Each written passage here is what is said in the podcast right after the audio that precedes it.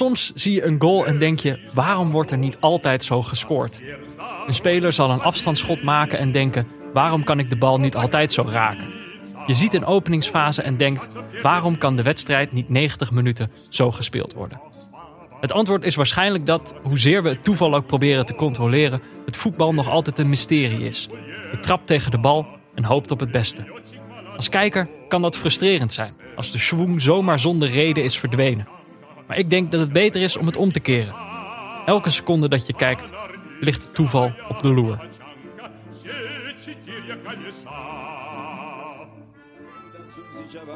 انتهى موضوع هذه المباراة ران يفوز ويستفيد من خسارة مارسيل ويبعد يبتعد عن مارسيل ويقترب من موناكو وليل وليون البي اس جي ثلاث نقاط ثمينة ليران صار في رصيده 36 نقطة بفارق ثلاث نقاط عن ليل بفريق أربعة عن ليون بفريق ستة عن البي اس جي بالمقابل يتجمد رصيد بريست عند النقطة رقم 26 تقبلوا تحياتي شكرا على المتابعة وإلى اللقاء.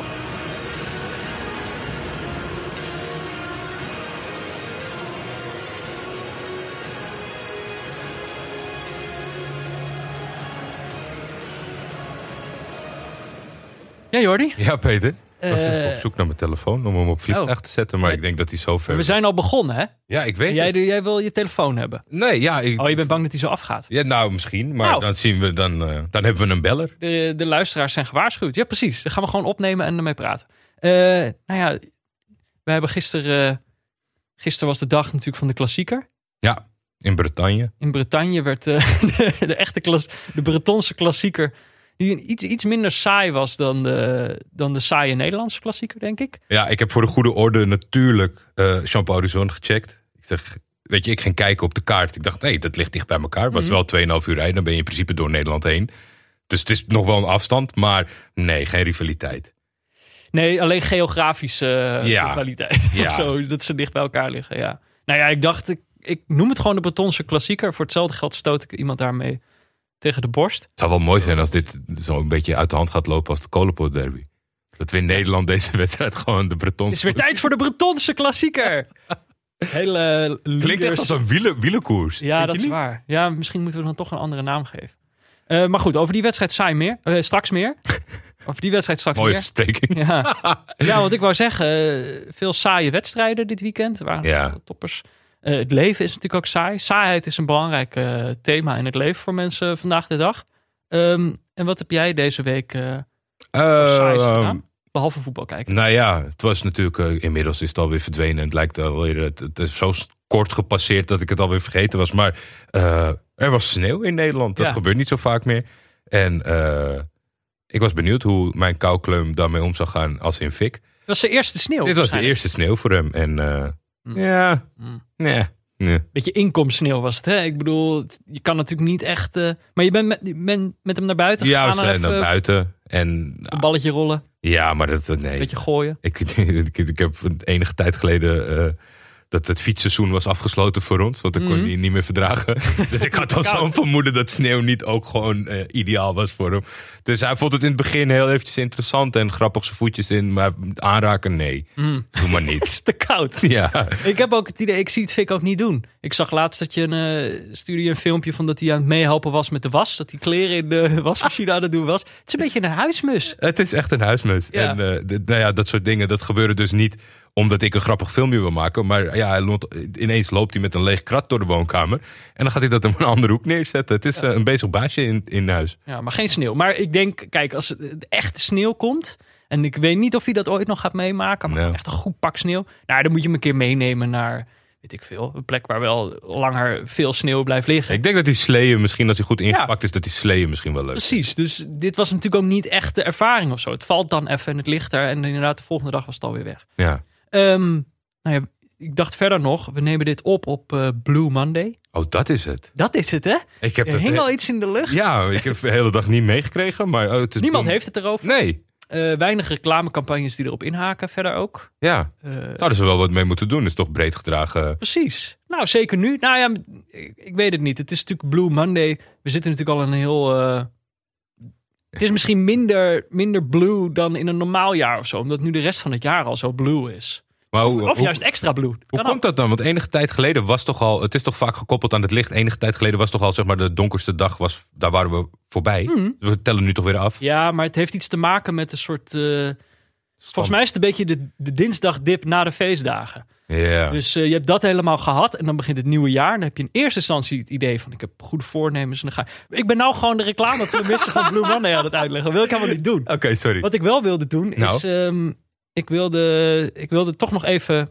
Ik dacht, het wordt geen, gaan geen deprimerende aflevering maken. Hoop ik, weet ik niet. We beginnen pas net. Maar ik dacht, ik even helemaal aan het begin toch dan nog even stilstaan bij eh, toch een deprimerend gegeven. Hmm. Namelijk, ehm, wij zijn dit seizoen gaan maken met het idee van we gaan kijken hoe het voetbal is in tijden van corona. Mhm. En eh, toen we begonnen, ehm, zaten er nog mensen in het stadion.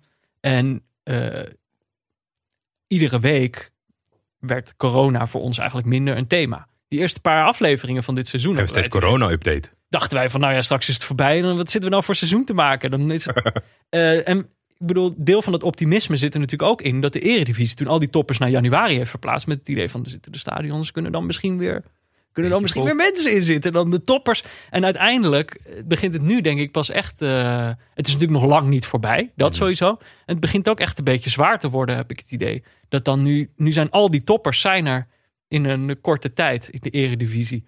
In allemaal lege stadions. Spelers zijn vermoeid. Eh, Ajax Feyenoord was natuurlijk een voorbeeld van een, een wedstrijd die gewoon niet helemaal. Kijk, dat is natuurlijk een wedstrijd die, waar zoveel emotie in wordt geschreven. Daar gaat die hele wedstrijd om. En dan uiteindelijk is dat stadion dan gewoon leeg. Ik heb het idee dat juist zo'n klassieker dan nog fletser is dan alle andere wedstrijden. Maar Ja, ik vind het lastig. Zeker omdat natuurlijk omdat ze nu allemaal achter elkaar zijn. Hebben we net Ajax PSV gehad. En daar zat, een, daar Ja. zat wel. Dat, je hebt er ook twee teams voor nodig.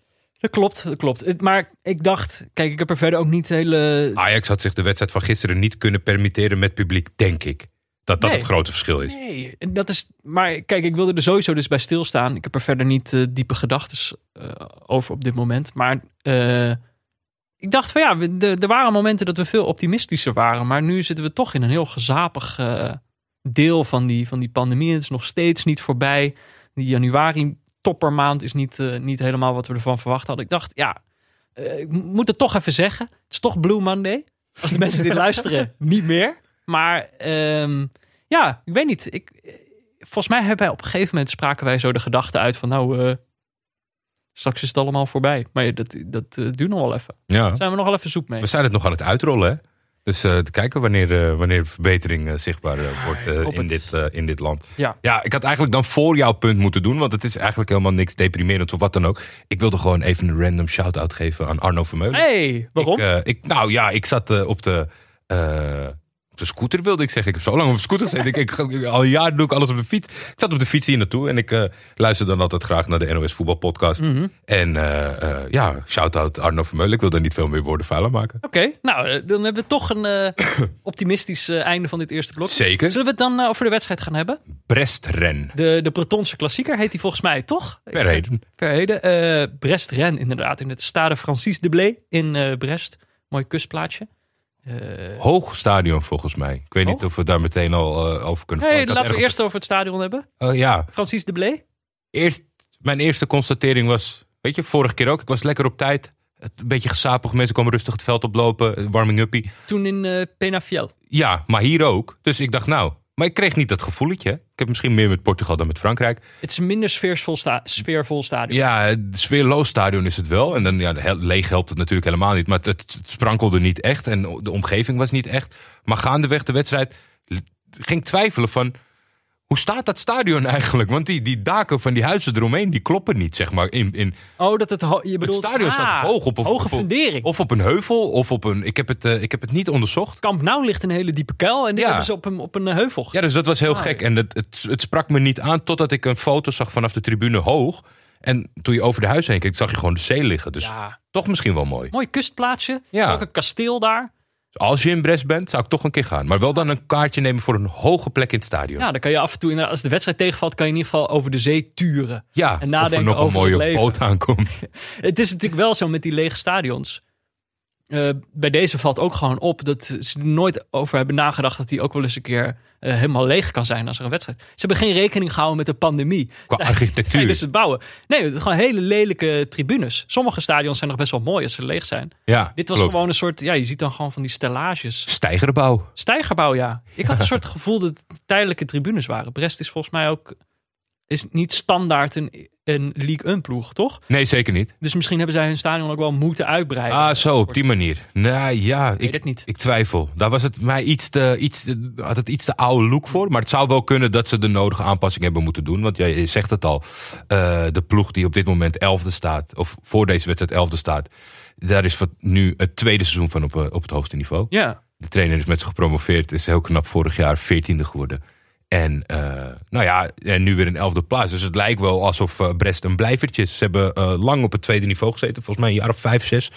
En ja, ik kan me ook niet voorstellen dat je een beetje zo zit te googelen. Niet zo'n grote plek is niet dat je zegt van... het is geen Parijs, van daar, Nee. ho- daar hoort een club bij. Maar ze doen het hartstikke goed.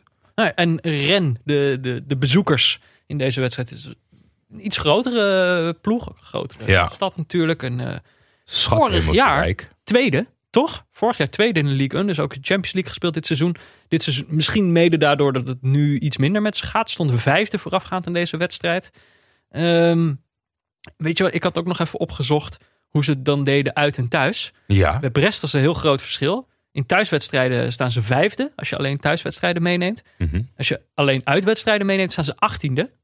Joe. Dus dat doen ze het een stuk minder. En bij, voor Ren maakt het allemaal niet zo heel veel uit. Die staan eh, bij, in allebei de standen zesde. Pandemieproevenploeg. Precies. Ren, dat, ik, ik denk, ja, waarom ze, ik, ik schrijf erbij dat ze steenrijk zijn, maar dan vertel ik niet hoe ze steenrijk zijn. Eh, eh, de voorzitter is François Pinault en die heeft volgens internet een net worth van eh 38,7 miljard. Oké. En daar, doet hij, daar deed hij altijd vrij zuinig mee. Mhm. Natuurlijk wel. Ja, want ja, Ren staat... Voor, ik had helemaal niet het gevoel... Dat, ze staan bij, bij mij niet bekend als zo'n club die altijd maar met geld in het strooien is. Nee, nee, nee, helemaal niet. En het is dus eigenlijk pas sinds kort dat hij bereid is om iets meer te investeren ten opzichte van wat eruit komt. Dat is heel grappig als je dat kijkt. Mensen worden niet zomaar rijk over het algemeen. Hij geeft nooit meer uit dan, dan erin komt. Ah. Dus dat is al gewoon voor andere clubs die in de financiële problemen zitten gewoon een, een handige tip van Pinot. Maar de laatste jaren mm, investeert hij wat meer en dat merk je ook wel aan de ploeg. En dit jaar zelfs, en dat is dan misschien wel akelig voor hem en ook misschien wel voor de supporters dat hij dat niet snel meer zou doen, omdat ze zich plaatsen voor de Champions League Ja, vorig jaar, ja. heeft hij heel veel gespendeerd en dat is er niet echt uitgekomen. Nee, nee, nee, ze zijn volgens mij ook uitgeschakeld door de Champions League. Ja. Toch? Gewoon eh, laatst in de pool. Ja. Ja, eh, even kijken waarom we deze wedstrijd gingen kijken. Ehm, dat is de reden dat wij in de kerst- en oudjaaraflevering van eh, vorig jaar alweer deze twee ploegen op ons ranglijstje of eh, verlanglijstje hadden gezet. Klopt. Ik had eh, Brest erop gezet, jij had Ren. En ik dacht misschien toch heel even ophalen waarom ook alweer. Volgens Ik, mij, ik had een puur voor eh, jouw kennis te laten maken met Eduardo Camavinga. ja, de, Het het, wonderkind. wonderkind inmiddels toch 18. Ja. Toch eh, Dus hij moet nu wel door gaan pakken. Precies. Voor je het weet eh, is hij passé. Nee, maar dat was... volwassen voor de wet. Kijk, ik, het is gewoon het is een leuke ploeg. Het is jammer dat, eh, eh, dat bijvoorbeeld een Mbaya Niang geen rol krijgt echt dit seizoen. Dat is ook een attractieve speler over het algemeen. Niet per se een fantastische aanvaller, maar wel leuk om te kijken. Het is, het is gewoon een goede ploeg. En hij is heel speciaal. Dus dat was mijn reden. En bij jou kwam het mede ook door een doelpunt te maken, geloof ik. Eh, ja, maar volgens mij de hoofdreden was, hoe ik op ze kwam, was ik ging gewoon kijken welke ploeg eh, scoort veel en krijgt heel veel doelpunten tegen. En ze hadden als enige ploeg toen nog van Lille gewonnen. Ja, ze, ja Lille heeft inmiddels eh, al, Ja. alweer een aantal keer verloren, geloof ik. Ja. Eén keer in ieder geval. Dus ze zijn niet meer de, de enige Lille-doder. Nee, maar zij, zij kregen ontzettend veel doelpunten tegen en ze scoorden zelf heel erg veel. En inderdaad, de doelpuntenmaker, die bestolen is van de Puskas Award, Ja, Irvin Cardona.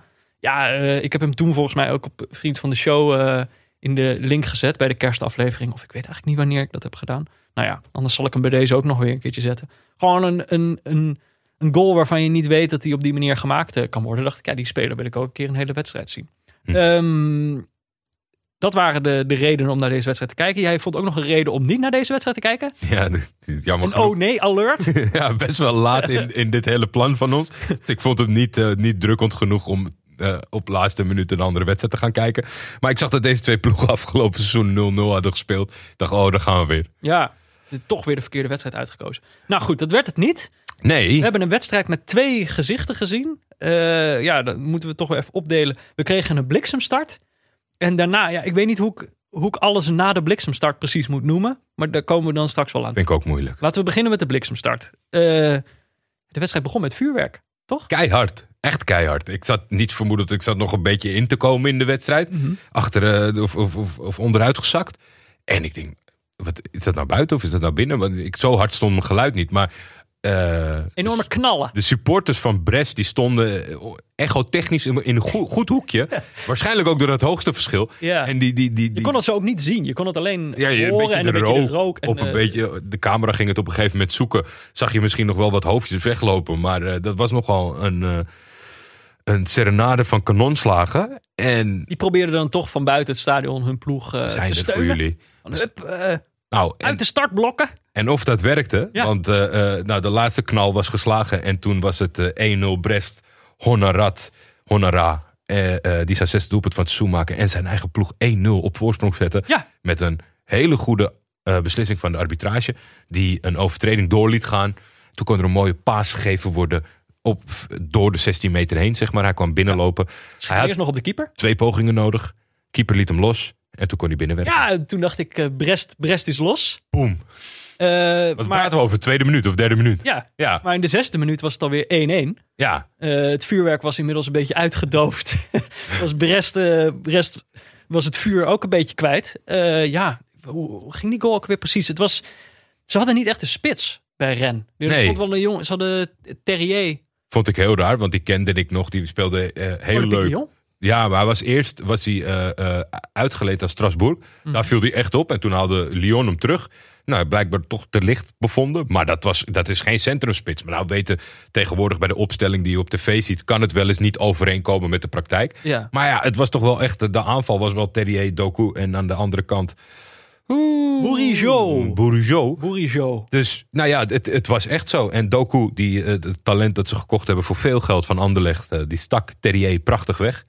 Die het overzicht hield. Ja. En dan eh, de aanstormende Borigo, die makkelijk kon binnenwerken. Na Ja. zes minuten 1-1. Ik dacht, eh, ik, Dit wordt hem. ik riep 10-10-10 met het idee dat het 10-10 zou moeten worden. Dat was een beetje mijn plan. Eh, en ik bedoel, nou ja, de, de, de wedstrijd ging ook nog wel eventjes op dit, dit tempo door. De bliksemstart was niet meteen afgelopen. Mijn blik was natuurlijk gericht op twee mannen. Je hebt ze al genoemd. Jij wilde mij kennis laten maken met eh, Eduardo Camavinga. Ja, Dat is toch, nou ja, die jongen debuteerde toen hij 16 was, toch? ja. En ik kan me nog wel herinneren dat iedereen toen zei van ja, dit is, eh, dit is hem. Dit is de nieuwe, die moet je een keer zien. Nou ja, twee jaar later denk ik dan, dan moet ik toch een keer naar hem kijken.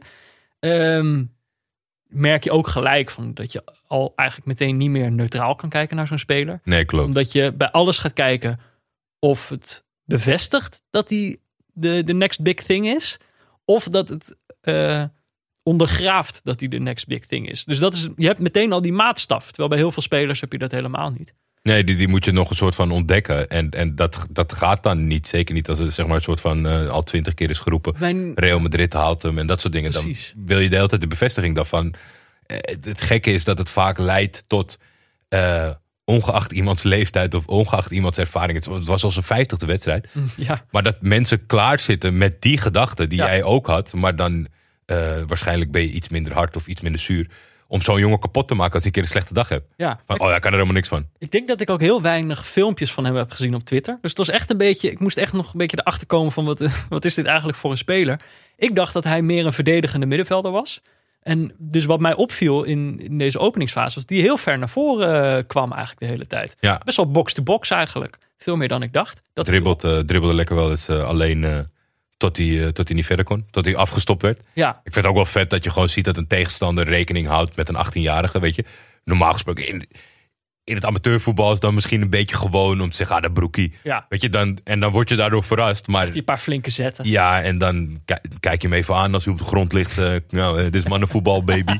maar je, je, je ziet gewoon, en dat, dat heeft hij natuurlijk al bewerkstelligd. Een tegenstander moet gewoon rekening houden met deze jongen. Ja. Hij werd echt niet eh, losgelaten. En aan de andere kant eh, wa- wa- was mijn blik natuurlijk gericht op ja, de, de- degene die de Puskas Award had moeten winnen. Mhm. Irving Cardona heeft een iets andere route bewandeld, is 23. Ja. Maar eh, ja, eens kijken, hij bij Monaco gezeten en is nu bij eh, Brest terechtgekomen. Hij heeft ook nog een tijdje bij Cercle Brugge gespeeld, zag ik, op Dat huurbasis. kan, eh, ja, dat kan volgens mij te maken hebben met eigendom. Heel veel clubs hebben tegenwoordig een club in België. Mhm. Die zijn een beetje de eigen dat- identiteit aan het verliezen. Maar Cercle ja, samenwerking. van de groep van Monaco. Ja, ja Ehm, op die maar, manier. Ja, kijk, ook bij hem kon het natuurlijk ook alleen maar tegenvallen. Want als hij geen wereldbol maakte deze wedstrijd. Ik moet zeggen, ondanks dat ik Kamavinga heb opgehemeld, denk ik dat de lat voor hem nog hoger lag. Ja, maar ik zag wel gelijk. eh, hij is ook niet vies van het trucje. Nee, Hij, eh, hakjes, een beetje over die bal heen stappen, een beetje draaien.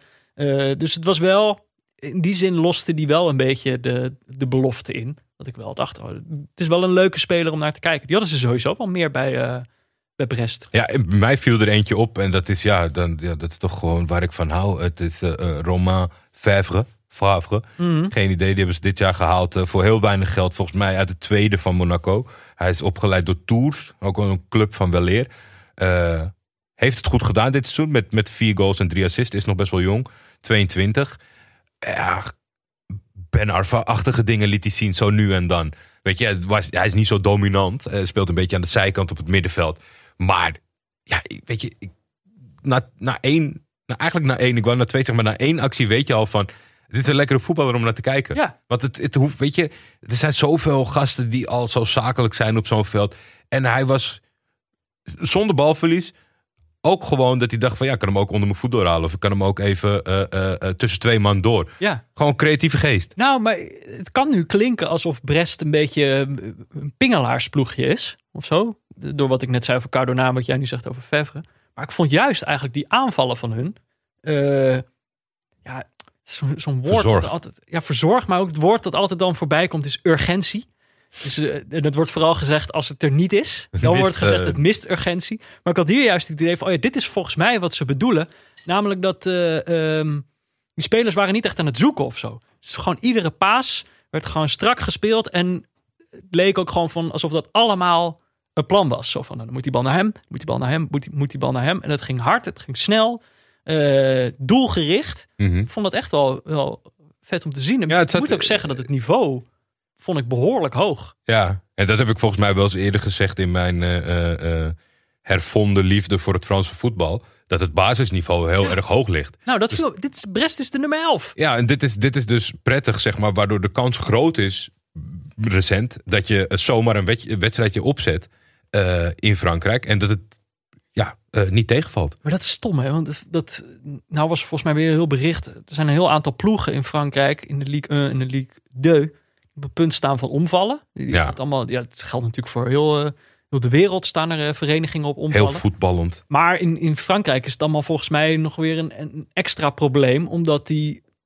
rechten van die uitzendrechten is nog een heel Ja, zeik mee. maar dan zou ik Ik bedoel, toch... daar weet ik ook het fijne niet van. Ik weet niet of ik het voor ze moet vertalen. Of dat jij dat misschien kan in het Frans. Maar dan zou ik toch, zeg maar, eh, luisteren naar de tip van François Pinault. Om niet meer geld uit te geven dan je hebt, zeg maar.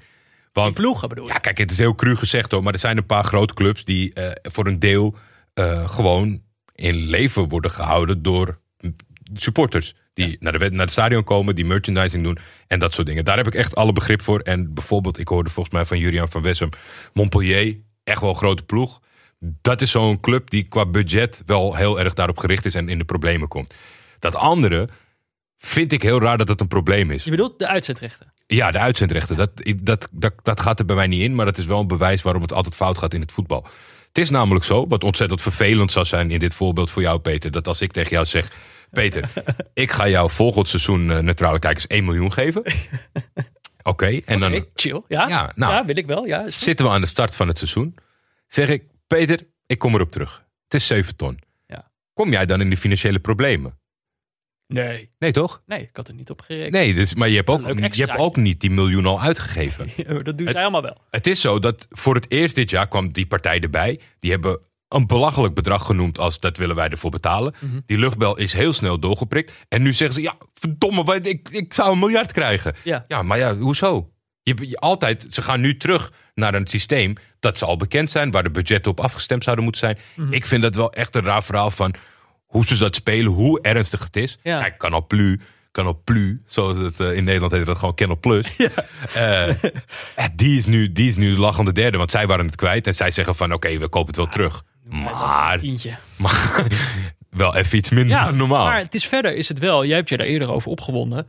Als we het dan over de uitzendrechten hebben, is de League een wel een notoire lastige competitie om te zien te krijgen. Terwijl dus het voetbal hartstikke goed is. Nou ja, ik wil het wel aan jou vragen. En ik heb het niet opgeschreven. Misschien overval ik je ermee. Maar jij staat natuurlijk te boeken als eh, eh, Engeland-expert. Jij bent, een- jij bent een Match of the day match of the kenner. day-expert. Match of the day watcher. En ik. zelfs daar weet je dat de kunst, hebben we het vaak over gehad, is hoe mooi ze zo'n wedstrijd Mhm. knippen. Nu heb jij, denk ik, voor de derde of vierde keer een, een wedstrijd in Frankrijk gewoon gekeken, 90 minuten met mij. Ja, het is tot nu elke keer als draak. Die andere competitie, die haalt. Nou ja, die walgt van de, van, van de League 1. Dat is de Farmers League, zoals Ja, we wel eens genoemd hebben. Ja. Dat is toch onbegrijpelijk? Ik denk, dat was dus een van de dingen waarom het me opviel dat het niveau zo hoog was. Dat ik dacht, oh ja, dit is... eh, Het zijn allemaal geen boeren. is, nou, ja, het, is, het, is, het is heel verzorgd voetbal. Ook de nummer 11, Brest, speelt heel verzorgd, aanvallend voetbal. Eh, en het is leuk voor de neutrale kijker. Ander ding, wat ze ook echt onderscheidt van al die Engelse ploegen waar je naar zit te kijken. Dit dat ik even, ik dacht, ik ga even checken. Brest is namelijk een ploeg met heel veel Fransen in het elftal. Mhm. Eh, dus ik ging even kijken. Zij hebben, eh, waar heb ik dat nou opgeschreven? Ik had het ergens genoteerd. Brest, negen Fransen in de basis. Ja, één Algerijn, één eh ja, ook een beetje Beniner. Frans. Eén Beniner. Ja. Steve Mounier was dat. Daar komen we later nog over te praten. Toen ging ik kijken bij Ren. Dacht ik, hoe doen die het dan? Ook negen Fransen. Eén Marokkaan en één Malinese Fransman. ja, als je dan een beetje eh, schat eh, hoe, de, hoe de verhoudingen ooit lagen in Frankrijk, kan je bijna zelfs spreken over, over 22 Fransen. Nou ja, ik bedoel, en al, al zou Ja. je dat niet zeggen, dan heb je 18 Fransen. Ik bedoel, in Engeland heb je soms eh, wedstrijden op het programma staan waar nul Engelse spelers op het veld staan. Ja. Dus dat is ook een heel cruciaal verschil. Dat vind ik gewoon wel echt. eh, ik dacht, ik wil. Dus Vind je dat een pluspunt? Ik vind het wel. ik vind wel. ik Beetje vind, wel, ik vind ja. het moeilijk. Ik vind het moeilijk. Nou, het is alleen een pluspunt omdat ze het in Engeland dus niet doen. he- ja, helemaal niet hebben. Ja, Het dan valt uiterste, dit zeg op. maar. Ja, oké. Eh, maar ja, ik vind het niet. Het hoeft niet per se. Maar we kunnen, we kunnen in ieder geval stellen, samen, ik weet niet of we daar iets eh, in kunnen betekenen voor de Fransen. Ze hebben een PR-probleem. Ja, weet ik niet. Ja, Dat- Ze hebben een PR-probleem, want de, de, de voetbalwereld, zeg maar, van de, iedereen die de beste competitie ter wereld volgt, Ja. in ieder geval de marketing-wise beste, Ja. die vindt het clowns of, of farmers. Ja dat, dat, dat, dat, cliché ken ik niet zo. Nee, Nee. het is Farmers League. Zo noemen ze dat. Ja, ik heb dat wel eens voorbij zien komen Ja. op Twitter of zo. Maar ik, ik, het is niet dat iedereen dat denkt. Volgens mij, het is gewoon, je kijkt niet naar deze competitie. Wat Ja. ze zouden moeten hebben, dat is natuurlijk het probleem met die Fransen. Kijk, waarom ik lekker Match of the Day kan kijken, is omdat het gewoon een Engelstalig programma is. En omdat ik Engels spreek. Mhm. En eh, dan kan ik dat dus allemaal gewoon volgen zonder al te veel moeite. Ja, Ehm, en een misschien beetje- hebben ze in Frankrijk ook wel zo'n verschrikkelijk goed eh, voetbalprogramma. Ja, het zit Maar- wat versplinterd. Maar als ze het goed doen, dan zou er ook voor ons een Engelstalig programma moeten zijn. Misschien wel zelfs Nederlandstalig, waarin je dit lekker voorbij ziet Maar dat komen. zou het, eh, als zij een Engelstalig League 1 programma zouden maken. Zou het waarin ze, eh, in de stijl van Match of the Day. Nou, dat weet ik niet. Dan kan je het beter, dan kan je het naast elkaar leggen. Maar op basis van de wedstrijden die wij dit seizoen en eerder hebben gekeken in de League 1. Denk ik, is dit gewoon een veel leukere competitie. Is het gewoon misschien wel de leukste competitie die ik heb gezien. Ja, ik zie in Jean-Paul Horizon de Gary Lineker. Henk Spaan en Jurian van Wessem zijn de Shearer en, eh, en Gullit. Dit moet, ja, het moet gemaakt worden, maar dan in het Engels, jongens. Jullie horen het. Ja, Eh nou ja, eh, al met al leuke eerste helft. 1-1. ja het, was wel, na die bliksemstart stolde die wedstrijd een beetje. Ja. Maar het was gewoon nog echt wel, ik zat me echt te vermaken. Bij rust 1-1 in stade Francis Leblé. Eh, ik kreeg in de rust, ja, ik zat weer via een stream te kijken. Dus dan weet je nooit precies wat je dan krijgt. Mhm. Er was ook geen Frans commentaar. Eh, Had je wel commentaar? ja, ja, ja. Maar het was, eh, ja, god, ik ben niet helemaal thuis in de, in de talen. Eh, iets Arabisch. Ah, Ehm, en ik kreeg, in, het was in Sports. Maar dan dus de, de Arabische. Ja. En ik kreeg in de rust, ja. dan weet je nooit precies wat je dan krijgt. Je krijgt geen analyse, nee. bijvoorbeeld, in zo'n stream. Ik kreeg namelijk een compilatie van de mooiste reddingen in de League 1. Wel vooral leuk. Ja, Leuk. Waar, waar zie je dat nou? Toch, het zijn altijd weer de doelpunten. Ja. Maar hier zag je echt eh, een paar aantal eh, mooie reddingen. En ik kreeg daarna, en dat weet ik echt niet waarom, een compilatie van de doelpunten van Cristiano Ronaldo in, in het Portugese elftal. Voor alle doelpunten. Hadden ze misschien de rechten Zo. voor? Ja.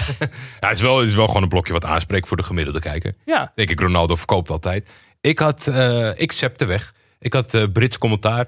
Eh, daar zouden ze even terug naar, weet je, zo'n classic SBS-analyse van eh 1 minuut in de studio en dan Ja. 14 minuten reclame. Ja. Dus ik zepte even door wat, eh, wat de rest van het aanbod was. En toen viel ik in eh, Paris Saint-Germain Bordeaux in de vrouwen eh League 1. Oh, En eh, dan heb ik een stukje naar zitten kijken. En? Paris Saint-Germain was eh, overduidelijk beter. God, dat was niet normaal. Dat verschil was echt... Ik had echt te doen met Bordeaux. Maar dat, dat zie je natuurlijk nu best wel veel in al die vrouwen professionele competities die worden uit de grond gestampt. Ja. Ja, daar moeten heel veel meiden, vrouwen moeten een stap maken. Mhm. Paris Saint-Germain doet het al een tijdje. Ja, dan krijg je wel zo'n spelbeeld. Die werd echt aan alle kanten overhoop gespeeld. Eh, nou goed, wij gaan ook even naar de rust. Lekker. En dan krijgen jullie, eh, ja, krijgen jullie reclame. Niet wegzeppen. Niet wegzeppen.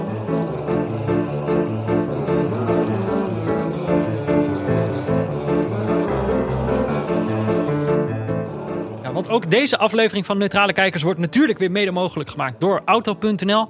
Als we even naar hun website gaan, kijken, dat is www.auto.nl. Daar garanderen ze nooit meer een miskoop. Eh, ja, de transfermarkt is open. Ik heb, het even, ik heb het gecheckt. Eh, want eh, het is niet dat, dat de transfers je om de oren vliegen. Maar in principe zijn clubs in staat om miskopen te doen. Ik... turn it up. Turn it up. Turn it up. Spartak Moskou.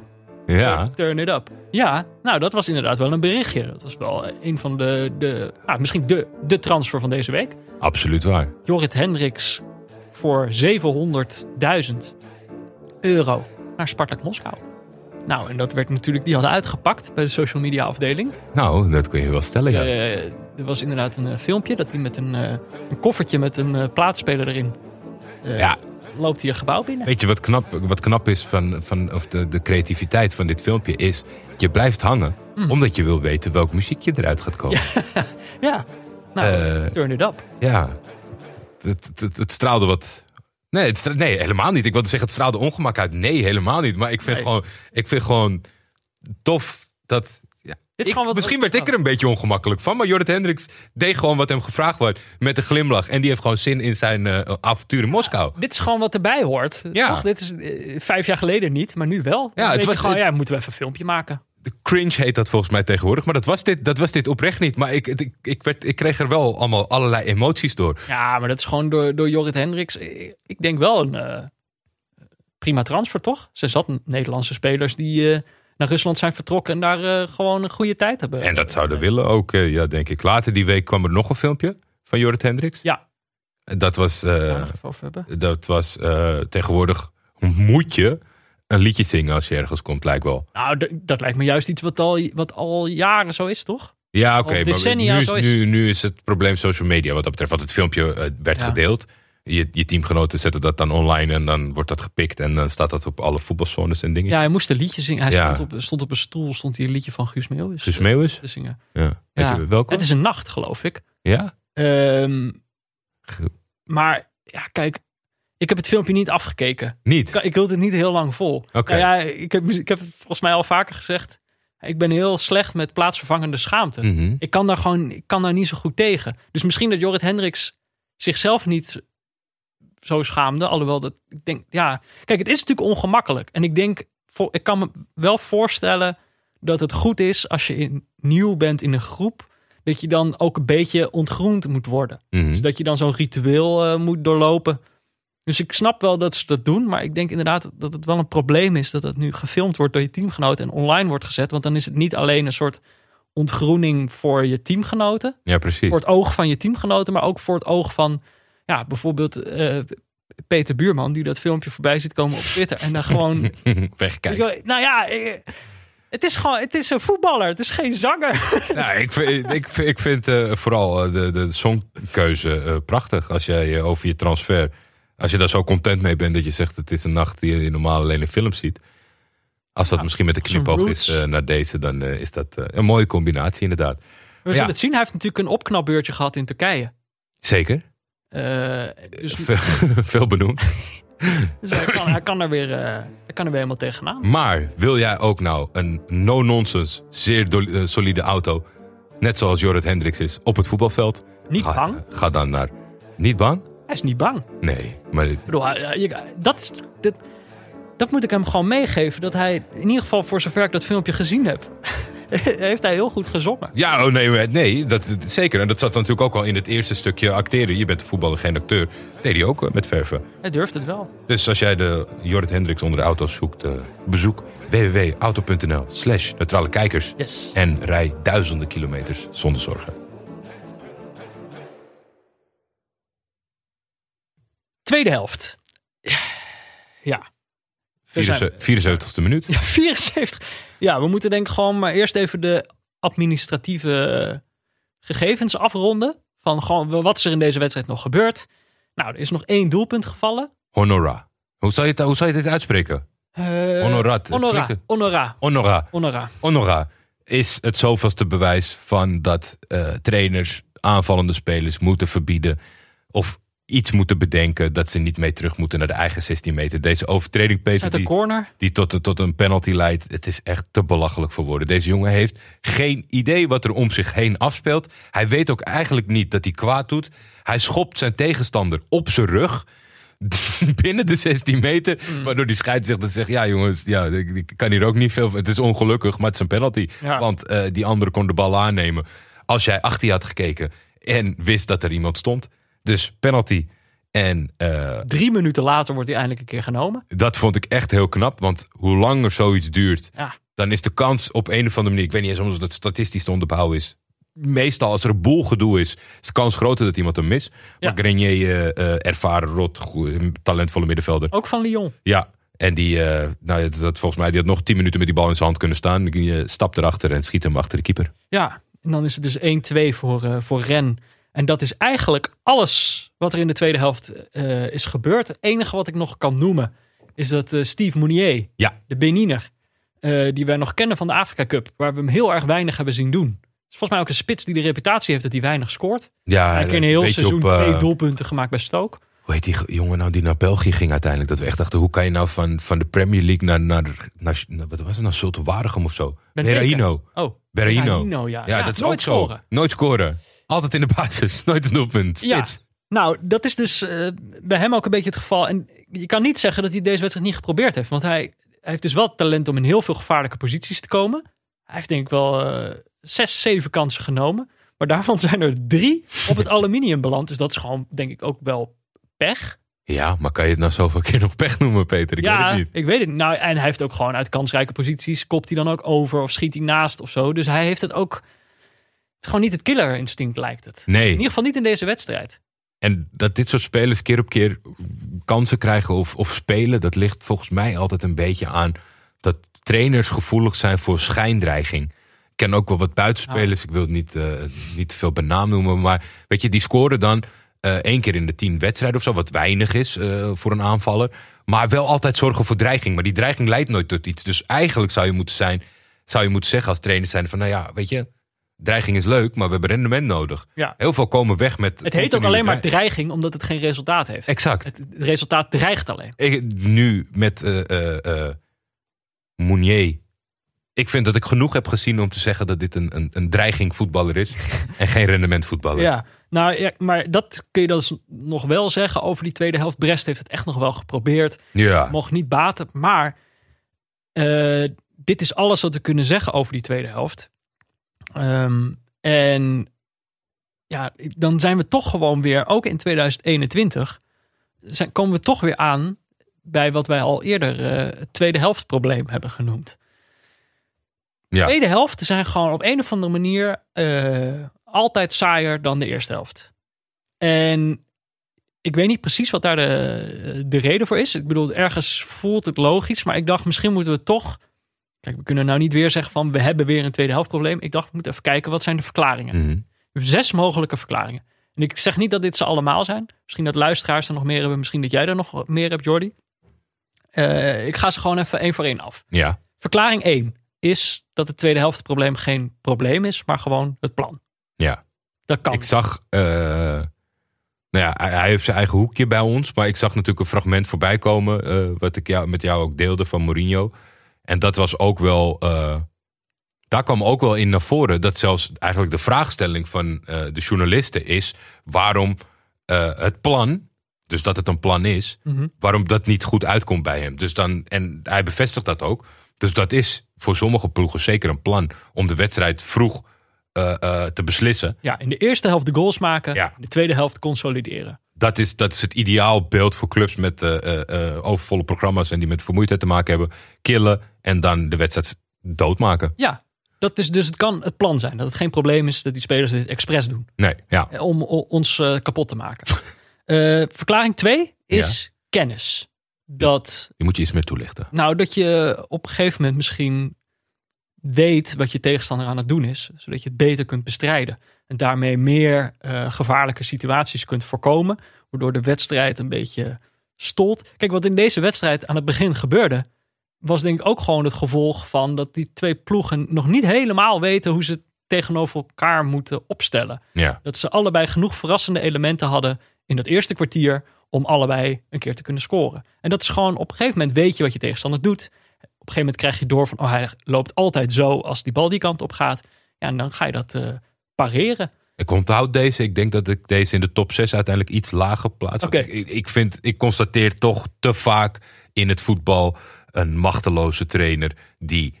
En dat is heel moeilijk hoor, begrijp me niet Mhm. verkeerd. Maar trainers die niet een acuut probleem kunnen oplossen door iets te wijzigen. Ik zie dat En te weinig. individueel ook niet? Nou, misschien, misschien meer nog. Is ook een- is een, een stapje makkelijker. Maar als je zeg maar. eh, als je ziet dat eh, je tegenstander eh, veel, over, veel voor dreiging zorgt over links. Dan vind ik 9 van de 10 keer. dat er niet echt een poging wordt gedaan om, om die dreiging te voorkomen of aan te passen. En dan is het Ja. vaak vanuit het team zelf een kleine aanpassing. Dus die, die zet ik denk ik lager. Verklaring 3, vermoeidheid. Dit is natuurlijk eh, in dit seizoen. Het kan zijn dat het gezichtsbedrog is, maar op een of andere manier komen we nu echt in een fase dat, dat spelers gewoon te moe zijn om een hele wedstrijd om 90 minuten goed te kunnen spelen. En dan kan je vijf keer wisselen, maar dat is voor heel veel ploegen niet genoeg. Nee. Eh, sommige ploegen doen het ook gewoon niet eens, omdat ze dan liever een- blijkbaar een vermoeide speler erin hebben staan dan een, eh, een, frisse speler die minder goed kan voetballen. PSV is natuurlijk het praktijkvoorbeeld dit seizoen. Die hebben in- in echt hoe- zelf een tweede helft probleem. Ja. inzichtelijk zij dat maken. Eh, weet je, ze geven aan dat zelf bij te houden met dat soort met, met metingen en zo. En Mhm. zij gaan, zijn gewoon, ja, weet je, eh, gewoon actief aan het wisselen. En eigenlijk niet eens op kwaliteit, maar gewoon uit noodzaak. En dat is natuurlijk wel, eh, wel pittig. Ik denk toch dat er eh, vooral, maar dat is een beetje een combinatie tussen je volgende punt en deze, intrinsieke motivatie. Dat is denk ik het stukje voor op, op het oog. Mhm. Dat men de vermoeider of minder inzet lijkt Ja. te tonen. Ja, maar het is, programma's zijn gewoon overvol. Mhm. En in de Premier League, dat komt nu alweer een beetje in het gedrang. Daar hebben ze natuurlijk echt, daar is de, de Britse variant, die doet het in Engeland eh, eh, momenteel, heel, momenteel heel goed. Gewoon een paar clubs die geen ploeg konden opstellen, waardoor wedstrijden niet zijn doorgegaan. Dan moeten die wedstrijden weer op een ander moment gespeeld worden. Ja. En zo slipt langzaam dat hele programma vol. Dan hebben ze ook nog twee bekercompetities. Dus Maar niks kan eruit. Dus Alles dit- gaat door. Precies. Maar dus, dat betekent wel dat je dit seizoen eh, gewoon in wedstrijden zelf eh, spelers gewoon eh, op een gegeven moment helemaal klaar zijn. Mhm. Zou kunnen. Zou een verklaring kunnen zijn. Dat je gewoon na 45 minuten niet meer de, niet meer de, de kracht hebt om nog een helft goed te kunnen vlammen. Verklaring 4 eh, hangt hier misschien een beetje mee samen. Is het verlies van mentale frisheid. Dat is denk ik gewoon. Je begint aan een wedstrijd. En je weet nog niet precies wat er gaat gebeuren. Of zo, je bent gewoon nog meer op gevoel bezig. Je bent nog minder aan het nadenken. Dus je bent pas net aan die wedstrijd begonnen. En op een gegeven moment kom je denk ik in de wedstrijd. En als je eenmaal bezig bent, dan verlies je die frisheid om iets onvoorspelbaars te kunnen doen. Dan ben je, ga je vervallen in gewoontes, dan eh, automatismes. Denk ik, zou kunnen. Hm. Dat je de mentale frisheid verliest om iets spannends te doen. Ga ik even laten bezinken. Heb ik niet zo eh, per direct een... eh, Vijf is heel op, obvious en had denk ik eerdere punten kunnen verhelpen. Is namelijk dat er geen publiek in het stadion zit. ja, wel En- degelijk. En dat is gewoon, ik denk, als je moe bent of als je mentaal niet zo fris meer bent, eh, dan kan het helpen als er gewoon Ja, dat, voor mij is dat... publiekje naar voren schreeuwt. Ja, dat, dat staat voor mij echt. eh, er er wordt wel eens aan getwijfeld eh, wat daar, daadwerkelijk de impact daarvan zou zijn. Maar ik ben wel iemand die gelooft in de twaalfde man. En eh, niet per definitie dat het je overwinningen zal geven. Maar ja, het, is toch, het is toch duidelijk als, als Tim en Annie hiernaast zouden staan om eh, ons de hele tijd aan te moedigen. dan zouden wij ook wat beter omgaan met die saaie tweede helft. Hè? Ja, maar het is, eh, ik denk, dit was natuurlijk de Bre- Bretonse klassieker. Ja, Ehm, ik denk juist in die wedstrijden, waarin emotie zo'n belangrijke component is, emotie die vooral bij het publiek zit, eh, niet noodzakelijk bij spelers, eh, dat juist in die wedstrijden het echt een, een probleem kan zijn ja. als je die eh, motivatie vanaf de tribunes niet hebt. Ik geloof wel dat het nog breder is dan dat. En ook als je tegen eh, eh, als Ajax tegen PEC moet, dat dat dan nog even goed een factor is. Ja. Het is gewoon niet. Het is gewoon. Je, je droomt niet van. Je droomt niet. Je droomt van volle stadions. Je droomt niet per se volgens mij van. Ja, ook wel van het voetbal, maar je droomt van het totaalplaatje. Is niemand die zegt: Oh, ik wil zo graag voetballen. helemaal- Ik hoop dat niemand het ooit ziet. Waarom ben je nou profvoetballer als je toch gewoon Ja, als er toch niemand naar je kijkt? Dus Nee. ja, de kijken, ik bedoel, wij zitten te kijken, maar dat voel je. kom niet helemaal over. Eh, over de kijker gesproken, dat is verklaring 6. En eh dacht ik misschien toch ook kritisch naar onszelf kijken. Abba. Dat eh, het zou ook kunnen dat het tweede helftprobleem komt door verzadiging bij de kijker. Eh, o- onze eigen mentale frisheid eigenlijk. Als je begint aan de wedstrijd, weet je nog niet precies waar je naar zit te kijken. Je kent al die spelers nog niet. Je weet niet wie er goed is, je weet niet wie er slecht is. Geldt vooral voor mij, jij kent die spelers vaak wat beter. Maar eh, en de tweede helft, dan weet je het al wel zo'n beetje. Dan denk je, ja, die Cardona die kan een hakje. Leuk. Ja, met de wedstrijd die we afgelopen week hebben gezien, Mhm. het wordt eigenlijk het tegendeel bewezen. Want tuurlijk, misschien in, het, in, het, in, in onze gehele onderzoek, als de neutrale kijker, is dit zeker absoluut een factor. Ja. Maar het is gewoon, wij, het is onszelf al meermaals overkomen en bewezen dat als die gasten gewoon eh, hun best doen en een leuke potje van maken, Ja. dan zitten wij, staan wij op de bank. Weet je wat ze misschien hadden moeten doen? Het publiek had wat eh, vuurwerk moeten bewaren voor de tweede helft. Ze gewoon alles in het begin er doorheen Veel te veel afgestoken. Ja, man, gewoon steeds om het kwartier even een bommetje. Ja, dat had misschien geholpen. Ik weet het niet. Weet je wat ik denk? Nou. Ik denk dat het van alle zes een beetje is. Er zit overal een kern van waarheid het- in. maar het zou zomaar kunnen dat ik iets, eh, iets vergeten ben. Het zou ook zomaar kunnen dat hier al iets over geschreven is. Mocht dat zo zijn, laat het vooral weten. Toch? Absoluut. Maar ja, dat dit een probleem is. eh, en ik denk dus, wat je. Ik denk dus dat in het. We hadden het erover bij het publiek. Ik denk dat het tweede helftprobleem altijd bestaat. Maar dat het eh, nu in de pandemie eh, uitvergroot wordt. Het zou fijn zijn als het uiteindelijk tot iets aanzet. Omdat zeg maar, de bepalers van de overvolle programma's. En, en, en nog een competitie en nog een competitie. Als zij nu zie- dit, dit op deze manier zien. En misschien zich wel zorgen zouden beginnen te maken. Dat dat een hele fijne stap voorwaarts zou zijn om dat wat minder te doen. Ja, nou ja, wie weet. Dan ben jij opeens, ben jij opeens degene die naïeve dingen zegt. Ik zie het somber in. Eh, maar om het met een eh, positieve noot toch onze wedstrijdbespreking eh, te eindigen. Jouw reden om deze wedstrijd te kijken was dat ik Kamavinga een keer eh, 90 minuten aan het werk moest zien. Vertel.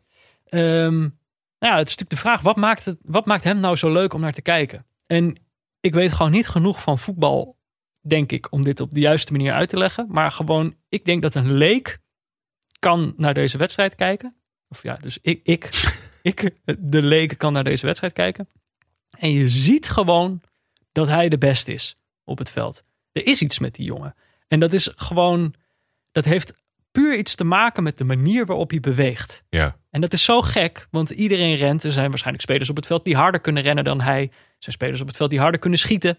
Dus er zijn misschien spelers die fysiek meer in hun mars hebben. Maar het is gewoon hoe die, hoe die rent, hoe die de bal raakt. Er zit iets. En ik kan niet uitleggen wat dat is. Maar je hebt het. Frenkie de Jong. Zag je dat ook altijd? Ja, gewoon de Champions. League seizoen. Die zweefde dan over het veld of zo. En dat is gewoon. Je ziet dat meteen. Je ziet gewoon van die gast heeft iets wat de rest allemaal niet heeft. En En daar- Mbappé had dat ook. En daardoor kan je zien dat het, dat het bij sommigen, weet je, het wordt vaak eh, te snel of wat dan ook, maar het, het, het is niet, eh, eh, het, is, het is geen hype, zeg maar, omdat je het contrast, het is zo bijzonder dat het je op het blote oog opvalt dat iemand ten opzichte van alle aanwezigen anders beweegt, Ja. dat er al iets met hem is. Dat kan positief zijn, dat kan negatief zijn. Alleen het is iets heel natuurlijks, wat moeilijk te vangen is in woorden. Ja. Alles wat die jongen doet in zijn balbehandeling, in zijn keuzes en, en wat je zegt, het, het, het lijken te zweven over een veld. Ja, dat, is, dat zou ik iedereen aanraden om daar lekker van naar te kijken Ja. en van te genieten. Het zou gewoon zomaar kunnen, denk ik. Ik heb natuurlijk maar één wedstrijd gezien. Hij heeft niet eens zo heel veel gedaan. Hij Nee. heeft niet echt deze wedstrijd beslist of zo. Een paar, paar schoten in de tweede helft. Eh, Een paar actietjes, dribbeltjes, vooral veel slimme passing. Dat je zegt, eh, weet je, iemand anders Ja. een tikje breed geven en daar opende hij wel eens tussen. maar zeg maar, op basis van deze wedstrijd zou ik me niks verbazen als dit een speler is die het beeld op de Europese velden voor de komende tien jaar eh, deels bepaalt. Toch? Daar sluit ik me graag bij aan. Dus eh nou, was leuk om te zien. Weet je waar ik aan toe ben? Dit hebben wij toch wel nodig. Na het tweede helft probleem is een eh, stukje motivatie Pieter Zwart die op een podium schreeuwt tegen ons. hoe wij door deze Blue Monday komen. Ja, Motivational Pieter. Kom er maar in. Kijk een pressing. Kijk een pressing.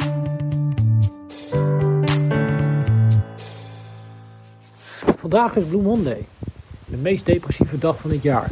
Althans, als we de pseudowetenschap mogen geloven. Alleen een blik op de Wikipedia-pagina van Blue Monday leert dat het een commerciële meuk is. Bedacht om dingen te verkopen. Black Friday, maar dan met minder korting en meer maatschappelijk verantwoord gedoe over depressies. Mijn tip voor dit soort bullshit: leef het al oude voetbalcliché. Van wedstrijd tot wedstrijd kijken. Dus in ons geval voor normale mensen van dag tot dag kijken. Zonder je druk te maken over uit Amerika overgewaaide termen. Behalve de bankrekening van Amazon is niemand daar namelijk ooit blij van geworden. Kijk een pressing. Kijk een pressing.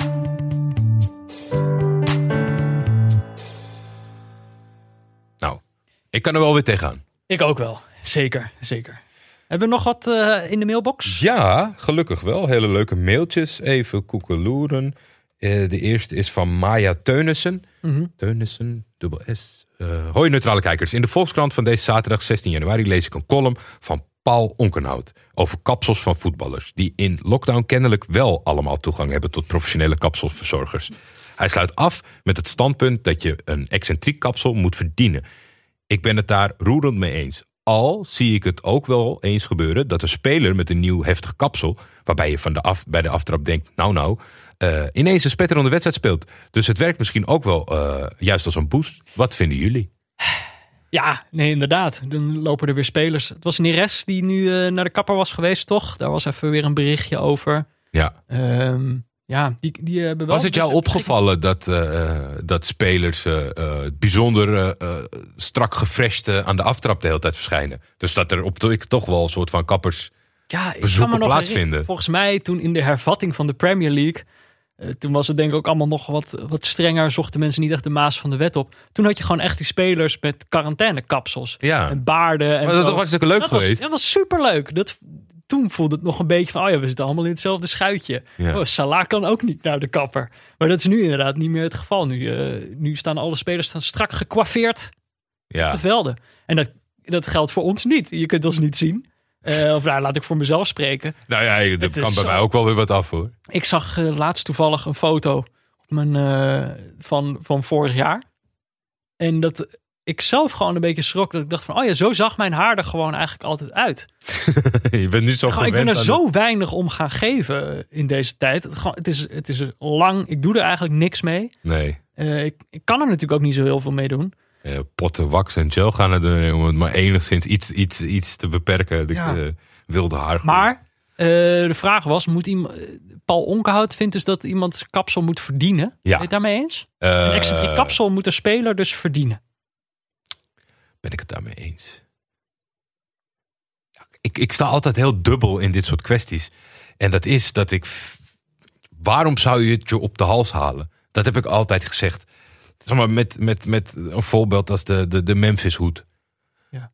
Je, je, je- van mij kan je het zo gek mogelijk maken als je wil. Ik kan alleen beoordelen, vind ik dit leuk of vind ik dit stom. Ja. Alleen, ik heb dan vaak, als je dan al weet zeg maar, hoe simpel de publieke opinie is. Waarom, waarom heb je er zin in? Ben je die mensen aan het opvoeden dat je ze zo ver krijgt dat ze daar niet meer over oordelen? Of ben je misschien ook wel op zoek naar die reuring. Ik kan daar Oh. niet echt stellig in. Ik kan daar niet echt Of je hebt er gewoon scheid aan. Dat kan ook toch? Ja, dat, Je denkt, joh, eh, wat kan mij, het, die, kan mij het schelen dat die mensen het raar vinden als ik maar ik heb het nu nog steeds over een hoed van vier jaar geleden. Dus ja, ik, ik vind het zo overdreven zwaarwegend om te zeggen: ik heb scheid aan. Dus ik, ik, ik kan daar door de jaren heen, ik kan daar geen antwoord op geven. Ik zou vooral zorgen het een beetje te balanceren met je prestaties. Ik denk, Het kapsel zo Ja. gek maken als goed dat je bent. ik denk zeg maar, het kan, eh, het kan twee kanten op. Eh, ik, in eerste instantie vind ik gewoon, wil ik eigenlijk niemand beoordelen op zijn uiterlijk. Maakt niet uit hoe je eruit ziet, vind ik. Nee. Dus of je haar goed zit of slecht, dat hoort helemaal niks Dankjewel voor het begrip. En eh, voor voetballers is het natuurlijk al helemaal niet. Hun enige werk is gewoon om goed te voetballen. Maar ik denk dat het soms gaat het twee kanten op. Dat je juist door iets excentrieks te doen, eh, in eerste instantie met je haar, eh, dat je juist daardoor een, een soort imago krijgt wat je daarvoor niet had, waardoor je als voetballer weer meer kan permitteren. Dus ik denk dat het twee kanten op werkt. Mhm. Je kan, denk ik, ook juist door een raar kapsel te nemen, kan je, Grotere voetballer kan worden. je een grotere voetballer worden. Dus kan je je voetballend juist weer meer permitteren, Ja. denk ik. Ja. Dus ik weet niet, het kan twee kanten op. Ja, maar ik Eh, vind dat, weet je wat ik altijd dubbel vind? Ik wil, dan, ik wil dan het eens zijn zeg maar, met jou van, eh, of tenminste, dat ben ik ook wel. Iedereen moet lekker doen en laten wat hij wil. Dat interesseert me geen reet. Maar ik vind wel dat ik ook de vrijheid moet hebben om, om Griezmann laatst keihard uit te lachen. Dat, dat, die vrijheid. ja, het zijn wel. publieke figuren, Ja. dus dat mag. Dat mag Weet je, dan zit, ik, dan zit ik te twijfelen. Dan doe ik maar geen caption. Dan deel ik het alleen en dan mag de rest lachen. Maar ja, is dat, dat, weet je, in mijn optiek, ik heb ook gewoon smaak en een mening. Die vind ik wel te mogen Ja. geven aan een publiek persoon. Ja, maar ik vind ook, spelers hebben ook gewoon het recht om, eh, om niet excentriek te zijn. Daar- Nee, dat- vergeten, dat we, ook, zeker. dat vergeten we ook wel eens. Ja. Dus dat je, soms er wordt altijd de nadruk op gelegd, ja, als iemand een hoed op wil zetten, dan moet hij gewoon een hoed opzetten. Maar als iemand heel saaie kleren aan wil trekken, dan mag dat ook. Dan vinden we dat, vind ik dat ook goed. De hele selectie van Ajax loopt in eh, afzicht- afzichtelijke tenues van een replay. We hadden nog een mail. Ja, dat, Van eh, Leon? dat van Leon. Dat gaat over Jan Koller. Dat wordt een, eh, ik dacht een film, maar aangezien Leon zegt eh, dat het een, een tv-serie is, dan geloof ik hem. Want eh, hij heeft de moeite genomen om te mailen, dus zal hij meer onderzoek hebben gedaan dan ik. Er wordt een tv-serie gemaakt over Jan Koller. En Leon zou van ons willen weten. Dit is toch geweldig? Ja, zeker. Die willen kijken. Die vraagt wie volgens ons Christian Gian zou moeten spelen. De legendarische rechtsback van, van Feyenoord. Die altijd bekend stond van hele prachtige, emotionele gebeden voor de wedstrijd. En die natuurlijk op vrij heroïsche wijze in de finale. Christian Gian is niet lang voor de mensen. Hij is, hij is niet, het is geen dwerg, maar hij is niet lang. Nee, niet zo En lang als Jan Kool. Jan Koller is heel lang. Mhm. En hij won in die, in die finale een kopduel van Jan Koller. En daar is hij wel eens over naar gevraagd in interviews en dat soort zaken. En hij wilde gewoon een Als je statement daaraan afgeven. herdacht wordt, is ook wel irritant. Dat is natuurlijk wel een belangrijke wedstrijd. Maar Het was een hele belangrijke wedstrijd. Maar dat, eh, eh, ik denk, eh, want volgens mij eh, eh, Van Egmond, de schrijver... Maar de vraag is wie hem zou moeten spelen. Ja, hij zelf denk ik. Als je ziet, hij is Ja. helemaal niet veranderd. Wie, wie, wie gaat Jan Koller spelen? Ja, precies. Hoe ga je dat doen?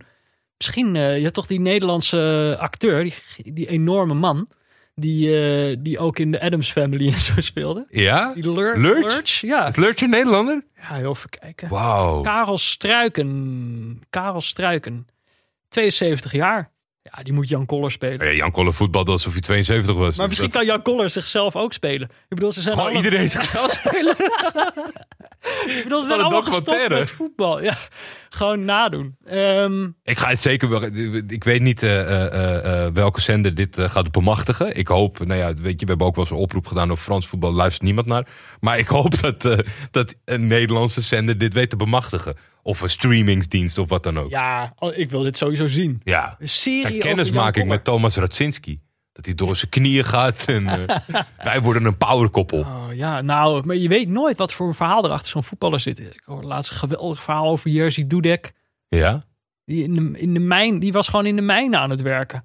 Toen hij voor... eh, Voor of na voetbal? nee, voor het voetbal. dus die stond het ene moment nog in de mijnen te werken. En eh 15 jaar later eh, in de Champions finale te keepen. Ik Dacht, Heel je weet, je weet het maar nooit hè, wat, Jan Koller eh, gedaan heeft voordat hij eh, ging voetballen. Ik ben wel blij dat die trend niet echt heeft doorgezet. Want hij won volgens mij toen die penalty reeks. En dat deed hij met dat hele wilde gebaar. En Mhm. die broers Schorrel aan. Mhm.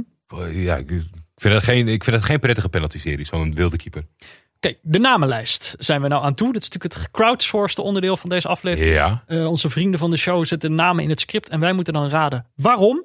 Mhm. Eh, nou, ze hebben dat weer gedaan. Jordi, heb jij al een naam waar je meteen eh, Oh ja, zeker wel. Ik moet even het tabblaadje Spits. openen. mee wil afbijten? Er Ja, laat ik beginnen met... eh, staan altijd namen tussen waarvan ik denk die zijn voor Jordi. Ja, dat dacht ik ook al. De, de eerste die geplaatst is, is door Manon en dat is Mesut Özil. Ja. Die heeft natuurlijk... Arsenal is verlost van hem. Na zoveel jaar. Dat is nog niet officieel beklonken, toch? eh, nou, het, ik denk gedurende deze show wel. Want eh, weet je, het is beursgenoteerd, dus ze moeten maakt bekend een maken. transfer. Ja, van Arsenal naar Fenerbahce. En nou ja, zoals men weet een beetje inmiddels, denk ik, ik ben voor Galatasaray. Mhm. De aardsrivaal is Fenerbahce. Eh, mensen die mij wat langer kennen, die weten dat ik niet een hoge pet op heb van Mesut Özil. In verband eh, dat mijn voetbalhart anders klopt dan voor de natie te spelen dan eh, eh, waar je opgegroeid bent ten opzichte van waar je ouders vandaan komen. Oh die manier. Dus wat dat betreft denk ik een match made in heaven. Ik, eh, ik kies Twee vijanden die elkaar vinden. ja, en, en het, het, het zat eraan te komen. Er zijn een heleboel grootheden in, het, in, in Turkije die, die, die hiermee bezig zijn geweest, betrokken zijn geweest. Het is sowieso winst, denk ik, voor de Super League qua, qua uitstraling en bekendheid. Eh, het is een beetje saillant voor als er, als er Fenerbahce fans luisteren. Want die, weet je, je mag er niet te, te, te, te lelijk over praten. Maar ik vind gewoon dat als je het afzet eh, hij heeft fantastische dingen laten doen. Zit al een hele lange periode in niet de ideale situatie voor een voetballer. Hij heeft gewoon heel lang niet goed gevoetbald. De ploeg om hem heen is niet spectaculair. Venner staat er dit seizoen niet heel goed voor. Ik, weet je, het is met zoveel bombarie. Alleen het verschil was dat Snyder en Drogba... die maakten zeg maar een soort van goed elftal beter.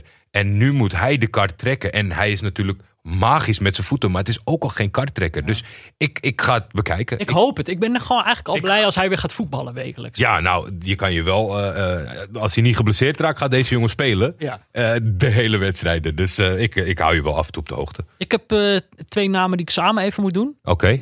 Rob Hermsen, die plaatste de naam Villa, Via, Via Libre. Moet ik dan goed Via uitspreken. Libre. En eh, Perry, die plaatste de naam Iñaki Williams. Het zijn natuurlijk twee doelpuntenmakers in de Supercoppa eh wedstrijd tegen Barcelona. Die onderste, die, die, die eerste, die, is die man met die trompet, hè? Ja, nou, dat wilde ik dus inderdaad zeggen. Hij maakte de- de 2-2 tegen Barcelona, waardoor ze gingen verlengen. En in die verlenging maakte Iñaki Williams, die maakte een eh, geweldige goal. Ja. Echt een prachtige goal die eh binnenkant paal binnenvalt. Maar inderdaad, die Via Libre, eh, al wat, wat, wat oudere speler, viel in in deze wedstrijd. Maakte inderdaad de 2-2. Maar ja, het beste is inderdaad dat ze winnen die wedstrijd. En dan zijn ze het aan het vieren op het veld. Hij heeft dan een trompet...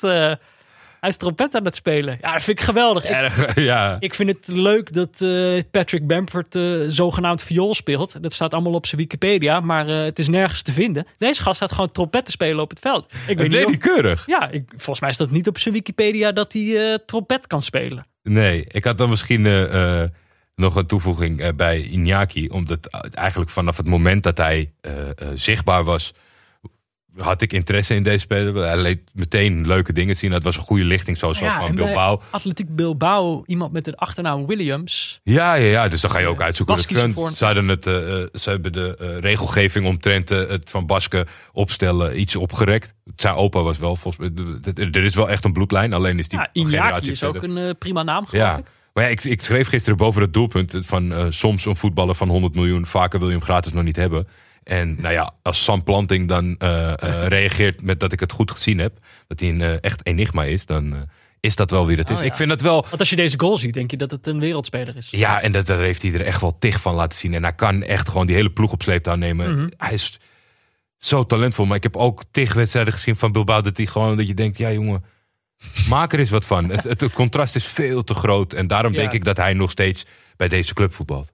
Nou ja, eh, noem, het, noem het maar deze club. Gewoon de Supercoppa-winnaar van, eh, van Spanje. Ik zag weer veel boze, Ja, maar dat vind ik veel, ook... veel boze Barcelona-volgers in Nederland. Woedend waren ze. Ra- Messi rood. Heb Ja, je dat eh, ja, Voor het was- eerst in zijn leven, was hè? raar, was een raar moment. Vond, vond ik helemaal geen rood. Nee? Nou ja, volgens de regels waarschijnlijk wel. Maar Oh, die was gelden, ook die trouwens- gelden niet voor Messi. Hij sloeg, zo eh, hij sloeg eh, via Libre op zijn hoofd. Ja, Ja, maar die gast die, die loopt hem ontzettend uit te dagen. Moet je, tuurlijk moet je dan je handen thuis houden. Maar ik vond het wel... Het was meer een shore dan een stomp. Weet je wel? Het was niet echt een slaande beweging, vond ik. Ik wil het Ja. wel met jou hebben. Of, of sorry, we kwamen nog nee, meer nee, achteraan. nee, was, nee, Nee? Ik ben Nee. klaar. Nee, ik ben klaar. Oké. Woedend over dat Messi van het veld werd gestuurd door irritante Gila Libre. Eh, eh, van Bastiaan eh, eh, Bakker wil ik wel oppakken. Schmid. Omdat er zijn gewoon van die puntjes. Trainer van PSV. Ja, Roger. Roger. Ik wil Niet een van die andere Schmieds. eh, geen idee welke er nog Doken meer zijn. Doken Schmid. Ik weet het- ja, ik weet niet welke die bedoelt. Nee, maar het is meer. Soms zijn er van de week, eh, gebeuren er in een week van die dingen waarvan ik denk: oké, daar ga ik dan niet met Peter over praten, want dat wil ik dan in de uitzending doen. Ja. Maar ik, in deze, ik vind het gewoon heel lastig. Eén van de twee liegt. Oké, situaties. Oh, ja, ja, ja, er is Sparta PSV. Mhm. Wedstrijd is 3-5. PSV heeft gewonnen. Eh, vorige keer heeft Schmid eh, zich negatief uitgelaten over de prestaties van Bas Nijhuis. Ja. En nu gaf hij aan na de wedstrijd dat Bas Nijhuis heeft gezegd: Ik heb lekker niet voor jullie gefloten af en toe. Want dan moet je maar niet zo over mij praten. Ja. Gek. Vond ik om te delen. Dit zegt hij, ja, heel gek om te, te zeggen. Maar hij zei het zelfs nog anders. Hij zei dat iemand tegen hem had gezegd dat Bas Nijhuis dat had gezegd. Echt? Oh, ik Er dacht kwamen het nog rechtstreeks. allemaal kanalen tussen. Nee, niet Nou rechtstreeks. ja, Bas Nijhuis voor de camera getrokken. Ja. Lachen. Het is totale onzin. Nog nooit zoiets ridicules gehoord. Ja. Zou ik nooit doen. Een van hun liegt. Ja. Wie? Ja, maar kijk, oké. Los van of iemand liegt, denk je, wie? Nu weet Nu het antwoord. Ehm, nee, ik kan me heel goed voorstellen dat Bas Nijhuis dat gezegd heeft. Ja. Of je het ook, ja, kan ik me best voorstellen. Maar ja, wat is de, wat is de context, weet je wel? Is het een grapje? Ik kan me best voorstellen, ja, ik heb lekker tegen jullie gefloten. Hè? Niet zo, eh niet zo grote bek tegen mij. Het is heel wat anders dan wanneer hij zegt, pst, ik heb stiekem tegen VSV eh, gefloten. Ik kan me best, ja, ik denk dat het gewoon een grapje is. Eh, maar ik vind het eigenlijk vooral zo eh, kinderachtig Van Schmid. van Schmid, om daar dan over te beginnen. Ja, ja dit, dit herken ik van eh, zondag vijfde klasse. Dat je dan eh, een wedstrijd verliest. En dat je dan zegt, ja, ik hoorde die scheids zeggen dat hij dat die alles expres tegen ons floot. Plus, Schmid heeft niet eens verloren. Nee. Hij heeft gewoon gewonnen die wedstrijd. Niet dat je dan geen kritiek meer mag hebben of zo, maar als eh, Bas Nijhuis echt tegen hem gefloten had, heeft hij het niet heel goed gedaan. Dan had hij wel wat goaltjes af kunnen keuren. Maar Dat dat- het 3-3 kunnen worden. Had hij een penalty kunnen geven. Ik bedoel, dat heeft hij allemaal niet gedaan. Dus ik denk, ja, al, al heeft Bas Nijhuis dat gezegd, ja, volgens mij is het in die wedstrijd helemaal niet gebeurd. Dus die Schmid eh, heeft er wel een handje van. Ik wist helemaal niet dat hij zo'n... zo'n Nare raar- man was. Nee, nee, nou, het is geen nare man. Maar ik dacht dat hij een beetje zo, zo'n Rechtlijnig. nou, ik dacht dat hij zo'n trainer was die, zoals eh, Ten Hag dat ook heeft, van Niet met randzaken bezig. hey, boeit mij dat allemaal. Ja. En alleen maar bezig met het voetbal. Maar deze gast is, is zit pas een half jaar, eh, nou bijna een jaar inmiddels. Maar ik, er zijn al meerdere van dit soort relletjes geweest. En hij zoekt dat denk ik eh, actief op. En dat kan onderdeel van, de- van de tactiek zijn om de druk op je spelers een beetje weg te halen. Misschien is vind- dat het. En ik vind zeg maar zijn hele voorkomen en, en, en gezicht erbij als hij dit doet.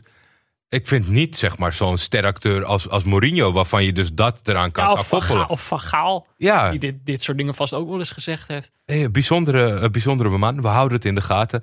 Uh, Bas Nijhuis, eh, eh, eh, als die, eh, als die zeg maar een soort van in een persoonlijkheidsdebat de, de winnaar is. Dat is wel zorgwekkend, denk ik, voor de anderen. Want eh, ja, Bas Nijhuis, eh, ik ging vragen voor de gein of eh, mensen eh, tips wilden geven eh, om gezamenlijk een, een, een, een weddenschap te maken Mhm. dit weekend. En dan zeggen mensen gewoon, oh Bas Nijhuis fluit PSV, dan moet je onder de twee kaarten doen. Die man geeft gewoon geen kaarten. Nee. Nou ja, dat is gek hè. Dat, eh, Dat kan, ja, maar dat weet, dat weet gewoon, dat, dat is, weet je. Maar oké, laat het gaan. Eh Ja, maar om daar, we. ik vind dus om, daar, om over dat soort dingen te gaan zeuren, vind ik iets voor de. Laten het Nou ja, over aan de of, of je moet het heel stellig doen. Kijk, hij had natuurlijk ook een punt over dat Kakpo geblesseerd zou raken. Of dat hij die meer in bescherming had moeten nemen. Nou ja, als je het puur alleen zo en je hebt daar in jouw ogen qua beeldmateriaal, dan moet je het zo afkaderen, zeg maar. Van, zou het prettig Ja, vinden of die als dan we een klacht in bij de KNVB. Ja, maar zou- zo'n ruzie via, via, de, Nee, dat via de media, dat vind ik kinderachtig. Ik had de naam Martin Koopman. Die werd erop gezet door Peter van der Leun. Ik Ja. geloof dat hij, hij ook eerder... Wie was dat ook alweer? De champ. Die eh, Ja, ja, ja. ja, ja. was ook volgens mij van Peter van der Leun. Hij is een, eh, hij is een wereldreizigervolger. Hij zoekt een beetje de tra- Nederlandse trainers in het buitenland. Want dit is Kuifje, toch? Eh, Martin Koopman. Nou ja, Ja. kuifje in de zin van hij is bondscoach van de Malediven. Ah, En dat werd hij in ongeveer een jaar geleden. Eh, maar hij heeft nooit een wedstrijd. eh, geleid. Waarom? Omdat het voetbal gewoon al stil ligt. Op de, ook op de Malediven is het coronavirus eh, aangekomen.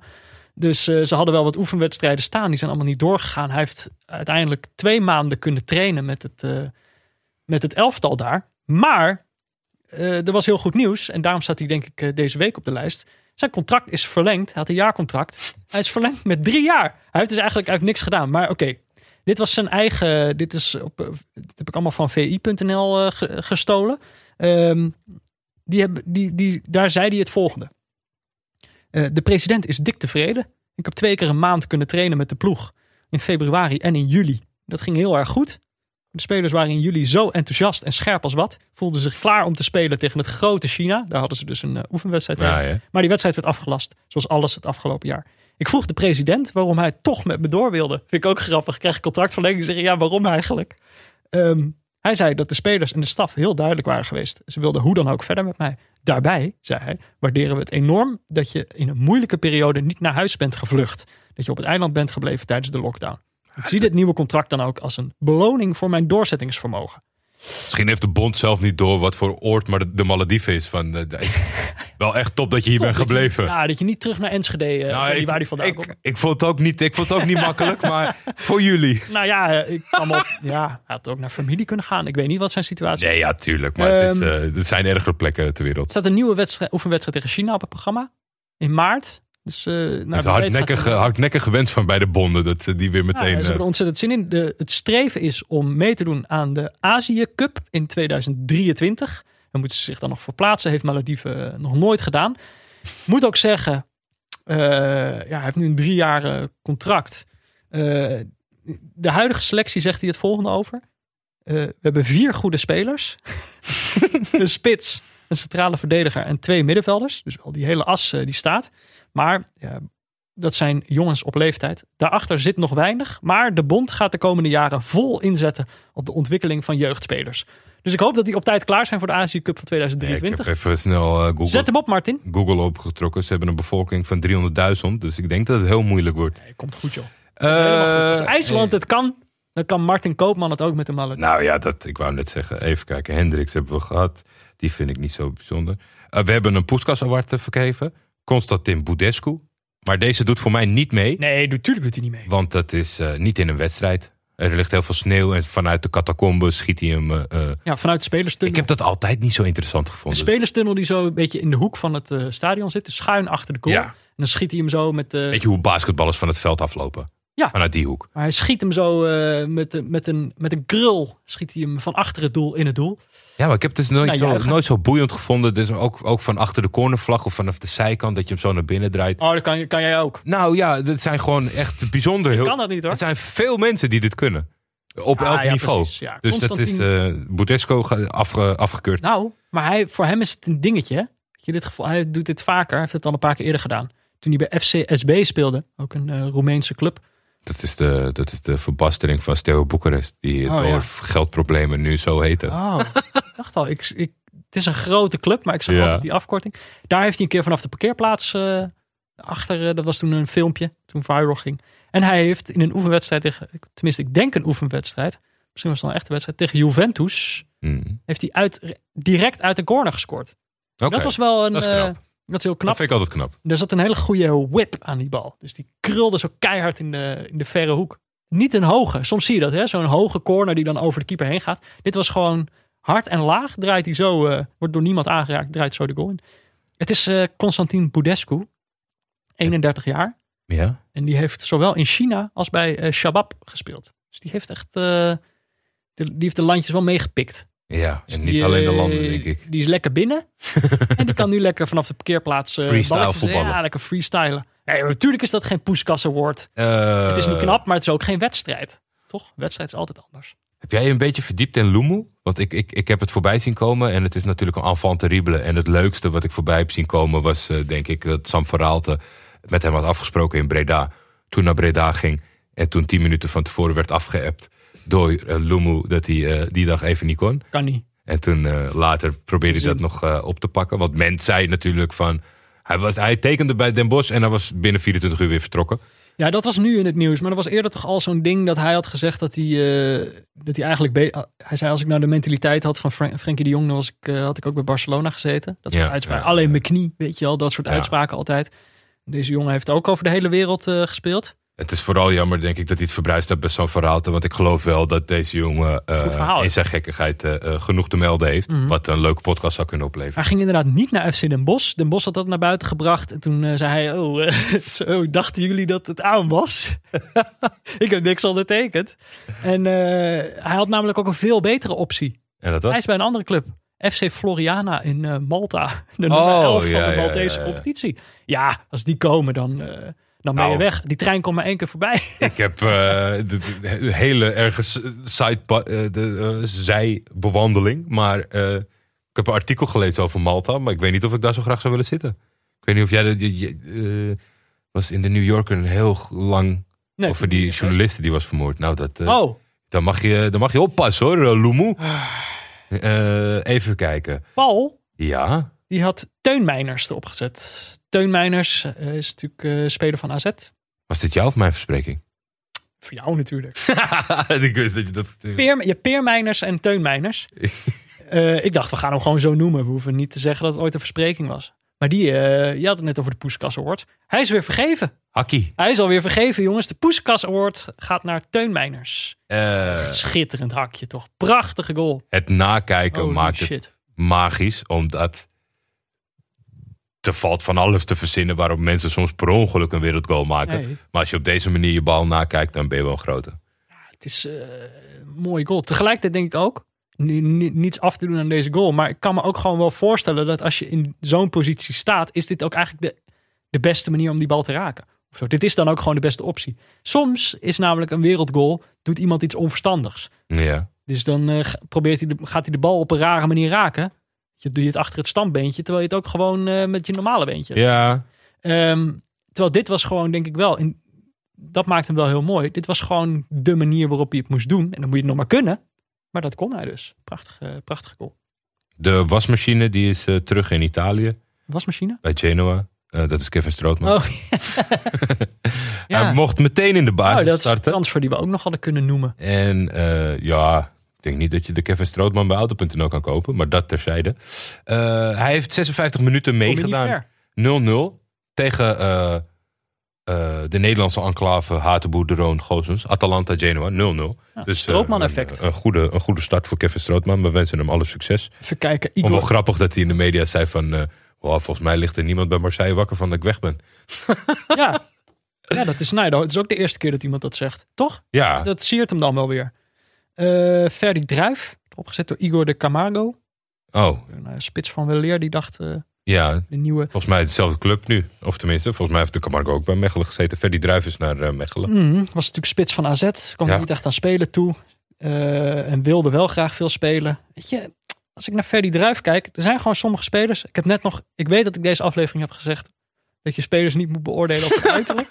Sommige spelers hebben gewoon het probleem dat ze er niet uitzien als een voetballer. En ik denk, oké, dus eigenlijk is het probleem eerder dat je ook door clubs beoordeeld wordt op je uiterlijk. En als je er gewoon uitziet als een voetballer, dan helpt dat gewoon heel erg. Ja, En als je er niet uitziet als een voetballer, denkt iemand, nou, zet ik toch, eh, zet ik toch een andere speler erin. Hij mag- heeft dat gewoon, toch? nee, ik, ik, ik, ik, ik snap waar je naartoe wil. Dus als ik naar de kapper ga, zie ik er ook een beetje zo uit. Nou, ik zie er ook niet uit als een voetballer. De machtige moskip eh, Wilfred Cornelius eh, van Wolfswinkel. Nou ja, Marco van Wolfswinkel heeft eh, voor het eerst weer minuten gemaakt bij PSV. Dan misschien toch, als dat zo vroeg al is... Marco eh, van Wolfswinkel. Oh, hè? Is dit nou? Heet hij ook Wilfred Cornelius? Nee, toch? Dat, nee, Wilfred Cornelius was toch... eh, Ja, Marco van Ginkel. Ginkel? Ja, dit is denk ik dan een foutje van de moskip. Of hij probeert ons eh, erin te luizen. Van Wolfswinkel. Gek. geen idee wat van Wolfswinkel heeft is gedaan. Maar Marco, goed dat hij terug Van op het veld is. Er werd natuurlijk, eh, ja, nou ja, je weet nooit als PSV hem weer terughaalt eh, voor de twaalfde keer eh, in- welke staat en of hij wedstrijden gaat maken. Maar ja, als hij nu al minuten kan maken, dan kan PSV er nog zat aan hebben. Arnoud heeft Wesley Sneijder erop gezet. Ja, nou, dan Leuk speler. schrik daar een beetje dan van. hè, Als zo'n nieuws voorbij komt, er werd ook op mijn dan? Twitter Oh, ik heb dit niet gerefereerd naar de dobbelstenen van Promenade. Want hij gaat Oh knikkeren bij SBS. Oh, dit heb ik wel gezien. Ja, dit heb je zeker gezien. Knikkerprogramma.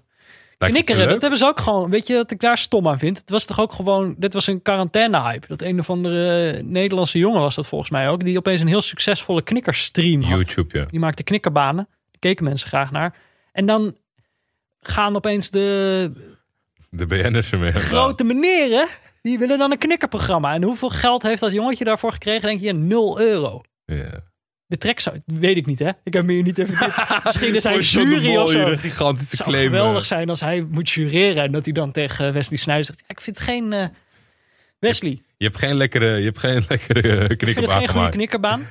Eh, ja, dat is maar dat is, ja, vind je het. Het is, veel, het is wel een sportgerelateerd programma. Dus ik denk dat ze misschien wel een soort van in de, in de dartshoek belanden van is dit sport of is dit geen sport? Want ook de andere deelnemers, Helene Hendricks, Hans Kraaij junior, Twan van Peperstraten, is natuurlijk heel erg... eh, eh, gaan ze knikkerbanen maken of gaan ze knikkeren? Gaan ze gewoon met potje kies en eh, Ik heb het idee dat er een, slot op de pot? een, een gigantische baan wordt neergelegd en dat zij alleen een knikker dan naar voren rollen en misschien wel tegen elkaar strijden welke knikker als eerste over de lijn Super komt. vet. Klinkt als een geweldig.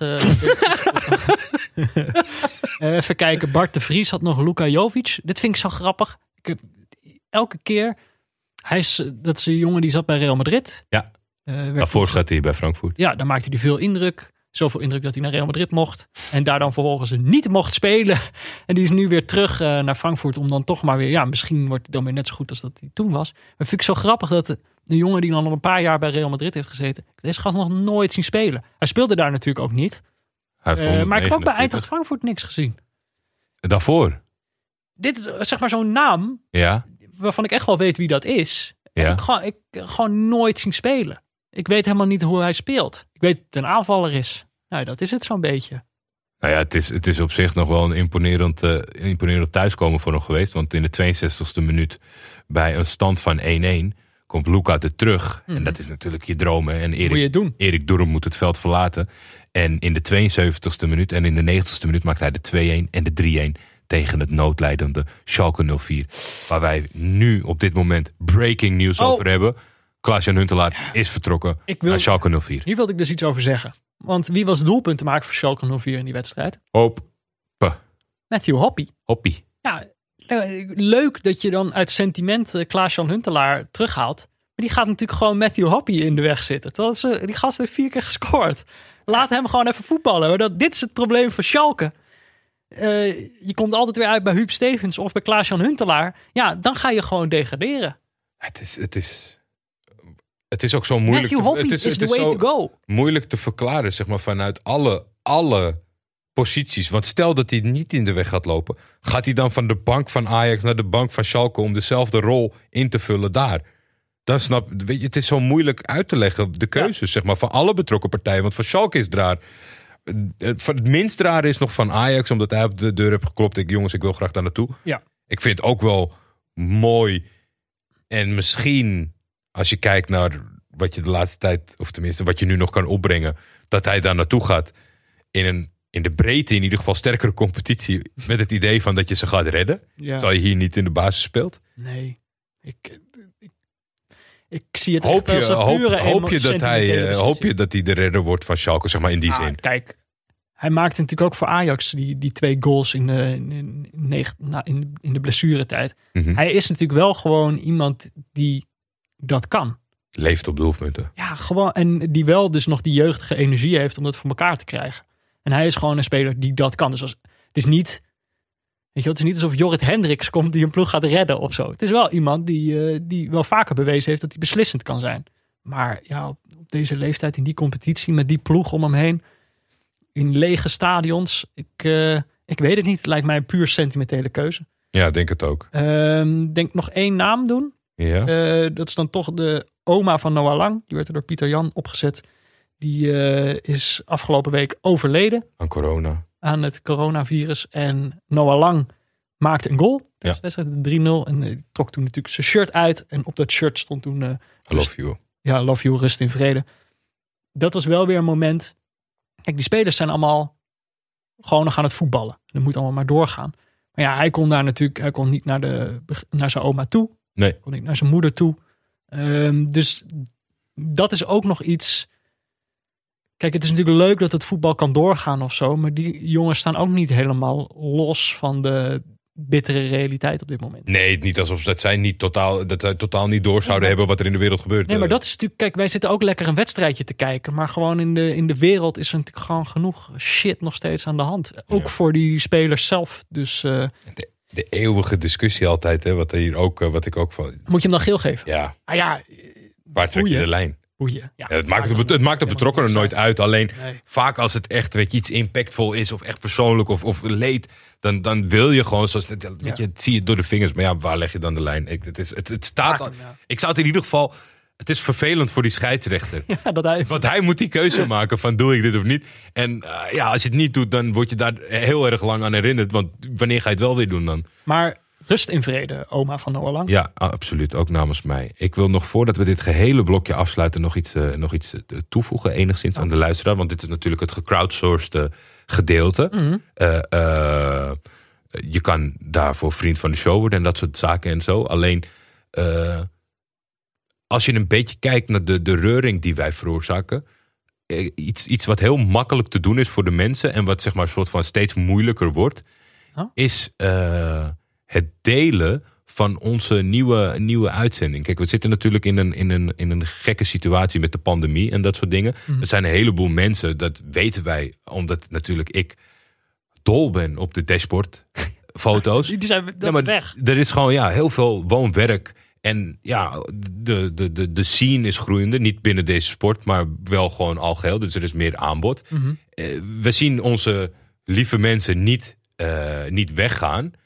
Maar ik denk wel dat... eh, Je wil iets in de plaats voor de dashboardfoto's. nou ja, niet zozeer in, voor de dashboardfoto's. Ik denk dat het misschien een goede herinnering is aan de mensen. Als je dit nog steeds na al die tijd met heel veel plezier. Kijk, op een gegeven moment denk je van, oh, die jongens, die jongens redden zich wel en dat soort dingen. Maar juist met het groeiende aanbod zou ik zeggen van, nou ja, als je dan toch na al die eh, honderden afleveringen eh, de overweging te zwaar vindt om vriend van de show te worden, deel dan minstens op je social media uitingen eh, een, een, een, een, dingetje dat er een nieuwe eh, aflevering online zit. Of dat je het leuk vond of met een stukje. Vergeet daar bij ons niet te benoemen, zeg maar, zodat we het ook de waardering daarvoor kunnen spreken. Ik Ja. probeer dat een beetje naar eh, Instagram te verhuizen, omdat dat makkelijk is. Daar zijn we het neutrale kijkers.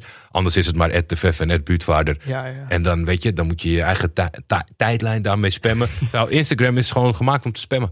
ja. En, nou, je gewoon even delen dat je luistert. nou ja, ik, ik- dat is gewoon, want dan. eh, er zijn allemaal mensen die nieuw eh, instappen in de podcast nog steeds. We kennen jullie nog niet. Nee, precies. En, en, en daar helpen jullie. eh, weet je, het, het klinkt zo dramatisch. Het is helemaal niet, de, de cijfers zijn helemaal niet teruglopend. Jordi zit aan de grond, wil ik even... Nee, Jullie zien zijn kapsel niet, maar dat gaat gewoon niet goed. denk dat vooral niet. Maar eh, het is ook zo dat als je zo lang luistert, dan word je daar misschien wat lakser in. Jullie waren echt altijd van de honderden retweets, wat eigenlijk helemaal niet voor zicht zorgt of zo.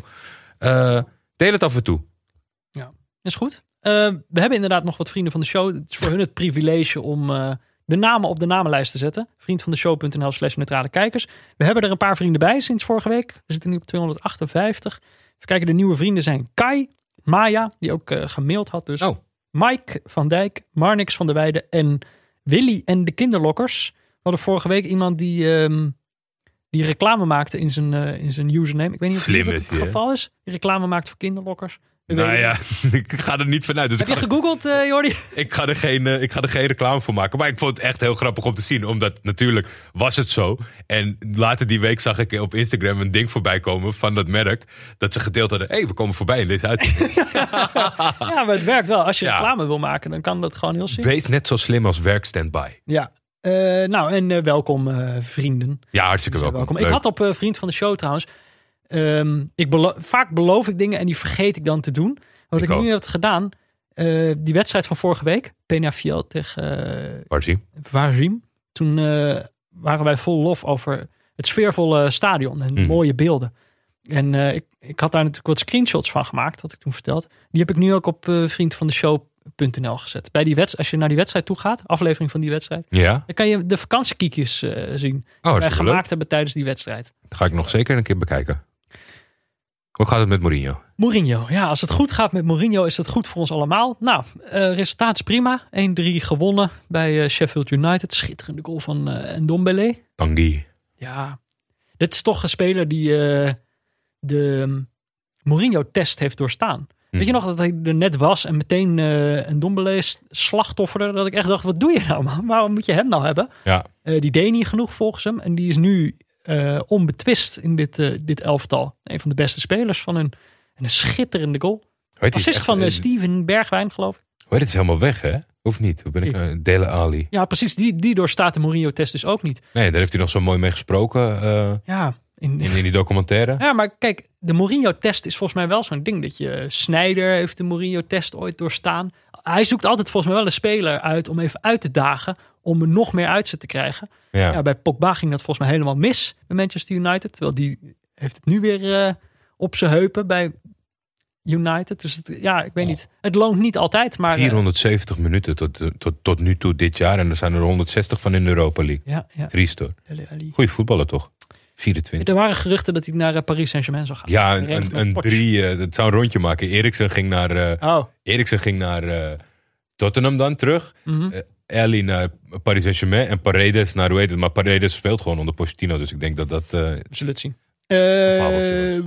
Mourinho, door het gelijkspel tussen Liverpool en Manchester United, eh, heeft hij niet heel veel achterstand meer op de koppositie. Volgens mij kan City nog op vijf punten afstand komen. mhm. Ehm, maar op dit moment is de afstand tot plek 1 maar vier punten. Dus de titel is nog in zicht. Die gaat hij gewoon pakken, let me op. Maar, jij zei het inderdaad ook al, de Special One heeft ook een tweede helft probleem. Even, wil je dat fragmentje even horen? Ja hoor. Er werd ernaar gevraagd. What's your reaction when people say that you, that you aren't killing off games and that you're coming out the second half and, and, and not being as attacking as you are in the first No, first my half? reaction is to say that is completely true. Uh, what is not true is that in the second half uh, we do what I ask the players to do. Uh, it's true. We have lots of chances to to win uh, matches in the first half. We are not scoring enough goals in relation to what we do, and then in in second half opponents uh, they dominate us, and it look it looks like we accept that dominancy and uh, we pay the price of mistakes that we make uh, uh, defensively. So I agree totally with the pragmatism of, of the numbers, but that's not what we want to do. What are you telling them at halftime? What I'm telling at halftime play attacking football, be dominant, kill matches, don't accept that dominancy. Do you believe? Yes, now I do. Thank you. so we'll see that today. yeah, let's, let's try. Dit was voorafgaand aan de wedstrijd. Dus een gek, eh, gek momentje. Eh, maar op zich, de tweede helft was volgens mij prima. Volgens mij stond 2 helft, of 2-0 bij rust. Eh, en toen maakte Sheffield in de tweede helft 1-2. Ehm, maar vrij snel- Sheffield United. Nee, vrij Oh. snel daarna maakte Ndombele die schitterende goal. Dus 1-3 gewonnen. Eh, en verder heeft hij nog een probleempje. Daar kwam ik vlak voor de opnames nog tegen. Gareth Bale Ja. is natuurlijk eh, gehuurd van Real Madrid. Mhm. Eh, nou, die kwam thuis en eh, we hadden ons er allemaal op verheugd dat hij zeg maar, zichzelf zou hervinden. Dat we weer dat spectaculaire voetbal zouden zien. Is er nog niet helemaal uitgekomen. Is ook al twee keer geblesseerd geweest. Nu zag je beelden van de training. Ja. En volgens mij is het niet in beeld. En hoor je het alleen. Heel zacht, dus ik kan het nu laten horen, maar dan hoor je dat niet. Maar ik zal dit dan in de show notes proberen te zetten op vriendvandeshow.nl. Ik hoop dat ik het niet vergeet. Ehm, dat je ziet gewoon de training en dan hoor je, eh, heel zacht hoor je Mourinho tegen Bill zeggen van... Hey, eh, wil, je, wil je hier spelen of wil je terug naar Real Madrid en niet spelen? dus daar zit wat, hij loopt hem... Bill ondergaat nu de Mourinho-test. ja. Eh, of Ik denk dat hij niet voor gaat slagen. Dat kan, kan het me ook niet voorstellen. We zullen het zien. Volgende week, Jordi. ja. Ik heb een plan. We gaan weer naar België. ja. Ja, Club Brugge Genk. Nummer 1 tegen nummer 2. Zondag 24 januari, half 2. Het lijkt mij een uitstekend moment om, eh, om eens te gaan kijken hoe het daar gaat. Er zit natuurlijk, ja, ik wou zeggen een Nederlandse tintje. Een Nederlandse olievlek. Het is daar eh, langzaam aan het... het eh, zo, zo, zo langzamerhand de benen, een benenliga duel, denk ik. ja, Ehm, ja. pas Genk. Post. En ook Genk natuurlijk. Want John van der Brom, Mhm, daarom had ik hem net niet behandeld. Die stond ook op de namenlijst. mhm. En waar zag ik dat nou voorbij komen? Die werd even eh, flink door de mangel genomen door een eh, eh, Vlaamse journalist. Patrick Verkruizen. Ja, hij vond het veld, hij vond het veld slecht. Ja, er, werd, er, was een quote tweet. eh, tuurlijk ben ik ontgoocheld, maar ik ben nog meer ontgoocheld in de omstandigheden waarin we moeten spelen. Moeten spelen. Dit is geen voetbal meer. Echt een schande dat topscorers op dit veld moeten voetballen. John van der Brom na de nederlaag van geld. Toen zegt Patrick, de ref hebben we gehad. De VAR hebben we gehad. Het veld nu dan? Er zullen nog wel wat excuses bovengehaald worden de komende maanden. Maar een spiegel bovenhalen, dat doet deze man nooit. Pittig. Poeh. Dus eh, Het, eh, het staat op scherp. En dan komt ook nog eens eh, het gigantische Club Brugge. Of nee, die ontvangen ze. Mhm. Kraker. Wordt een kraak. Genk heb wel doelpunten in huis hoor. Er lopen wat doelpunten rond. Ja, zeker. Ik ben ontzettend benieuwd. We gaan het zien. Ik haal al die clubs altijd door elkaar. Ja, het is niet Gent. Dus ik, ik durf er nu niks over te zeggen. En volgende week hoop ik eh, goed voorbereid in, eh, in de aflevering te zitten. Maar ik heb er heel veel zin in. Nou, Toch, ik bedoel, Beerschot viel een beetje tegen toen we dat gingen kijken. Maar dit is het echte werk. weet je hoe erg... Ja, het is echt verschrikkelijk soms van ons. Weet je hoe erg die club is ingestort nadat we hebben gekeken? Ja, joh, die niks staan meer in de middenmoot. Die hebben niks meer gewonnen. Ja. Eh, er is wel een heel mooi duel om, als je na deze uitzending getriggerd bent, om Kamavinga te gaan bekijken. Ja, Ren speelt zondag om 5 uur tegen Lille. perfect. Dat moet een topwedstrijd zijn. En Brest gaat op zoek bij Rijms, de Ja. namaakren. Ah, daar moeten ze wel voor kunnen winnen, toch? Ja, Nummertje 15. Eh, we hadden nog een tip voor een, eh, een, een toekomstige aflevering, toch? ja van Van een, Mirko. een luisteraar die in Brazilië woont en eh, altijd naar ons luistert. Dus in de statistieken kan je zien waar mensen luisteren. En dan zie je soms inderdaad landen staan dat je denkt, nou... Ja, maar ik dacht altijd dat maar dan dat denk je dat, oh, dat zal wel een VPN Ja, zijn. precies. Dat dat VPN-gelul was. Dat, Ja. dat, dat, dat zie je zo. Maar dan, soms is het ook wel veel. Zeg maar, alles buiten België geloof ik niet. Maar ja, het is, het is toch echt waar. Ja. Mirko is het eh, bewijs. En die schrijft over eh, dat het dit jaar, mede door COVID, anders dan anders is in de Braziliaanse competitie. En dat betekent dat er nog zes eh, kanshebbers zijn op een landstitel. Dat zijn ingrediënten die we willen horen. Er zijn nog negen rondes te gaan. Dus ergens deze week, ik, ik ga wel even met, met Excel en, en rekenformules eh, aan de slag. Ja, Gaan we op zoek naar een kraker voor de titel in Brazilië. volgens Dus mij we Mirko, hebben daar al een keer een eh, hele leuke wedstrijd gezien. Ja, dat was zo'n deelstaatkampioenschap eh titelwedstrijd. Wagner Love maakte Ja. toen de winnende goal. ja. Ja. ben ik niet vergeten. Nee, maar dit- ik weet wel dat eh, eh, ondanks dat er een paar eh, eh, mooie nostalgische namen rondliepen, viel het een was- beetje tegen.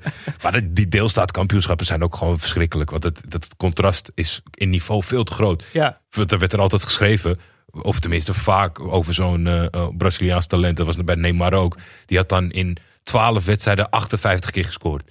Maar dat was dan 17 keer in zo'n wedstrijd, Ja. in zo'n deelstaatkampioenschap. nou daar, daar, daar gaan we het dan nog wel over hebben als we die wedstrijd eenmaal gaan kijken. Maar het lijkt me wel leuk. Ik ben altijd wel, eh, wel benieuwd. Het is jammer dat Fluminense er niet tussen staat. Want dan had je de Fla-Flu derby. Ken je dat? Flamengo tegen Fluminense. Fla-Flu. Ja, maar het lijkt me ook wel leuk. Dat is voor ons dan s'nachts, denk ik, toch? We hebben nu steeds zijn we heel lovend over de, de ochtendwedstrijdjes. Kijk hoe alert we dan zijn. Precies, een nachtwedstrijd. Misschien is dat wel een heel andere ervaring. Ehm, goed, dan voor het einde van de aflevering moeten we nog een paar updatejes brengen. Ja. Een update uit Varzim allereerst. Daar is natuurlijk eh, vorige week Rui Cayetano gestopt. ja. Op het glansrijke moment nou, dat ze niet in de koude kleren gaan zitten. Ze met 0-1 verloren van Casapia.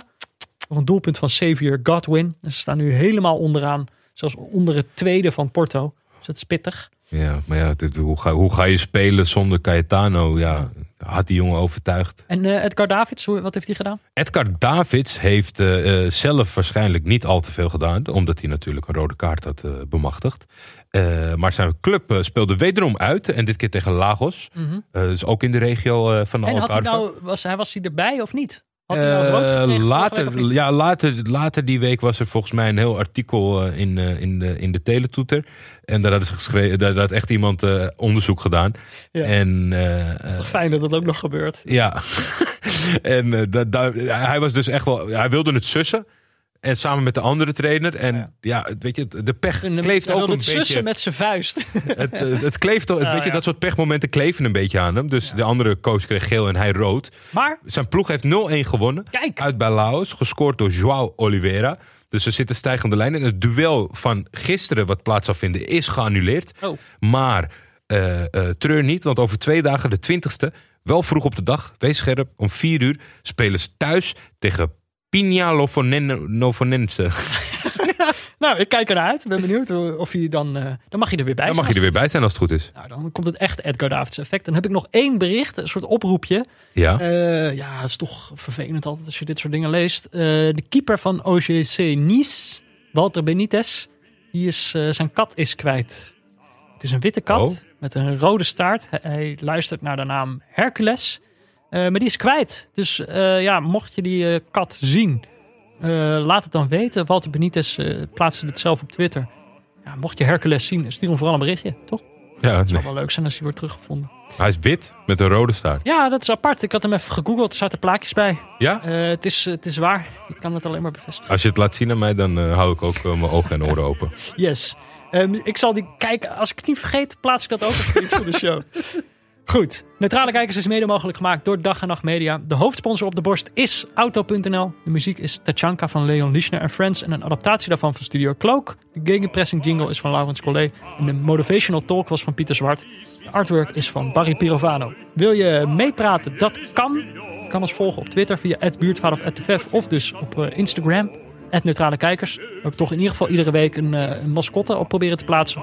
Ja, en soms, soms kunnen we dat niet vinden, dan is het wat anders. Maar goed, eh, het moet allemaal een beetje uit de losse pols. Je kan ons mailen op neutralekijkers.gmail.com. Of je kan dus eh, bijdragen aan deze show via vriendvandeshow.nl slash neutralekijkers. En verder, ja, als, je, als je dit hoort, is Blue Monday alweer voorbij. Lekker. Ligt de duisterste dag alweer achter je. En verder, afstand. Blijf neutraal. En dan zijn we de volgende week weer. Tot dan, Jordi. Tot dan, Peter.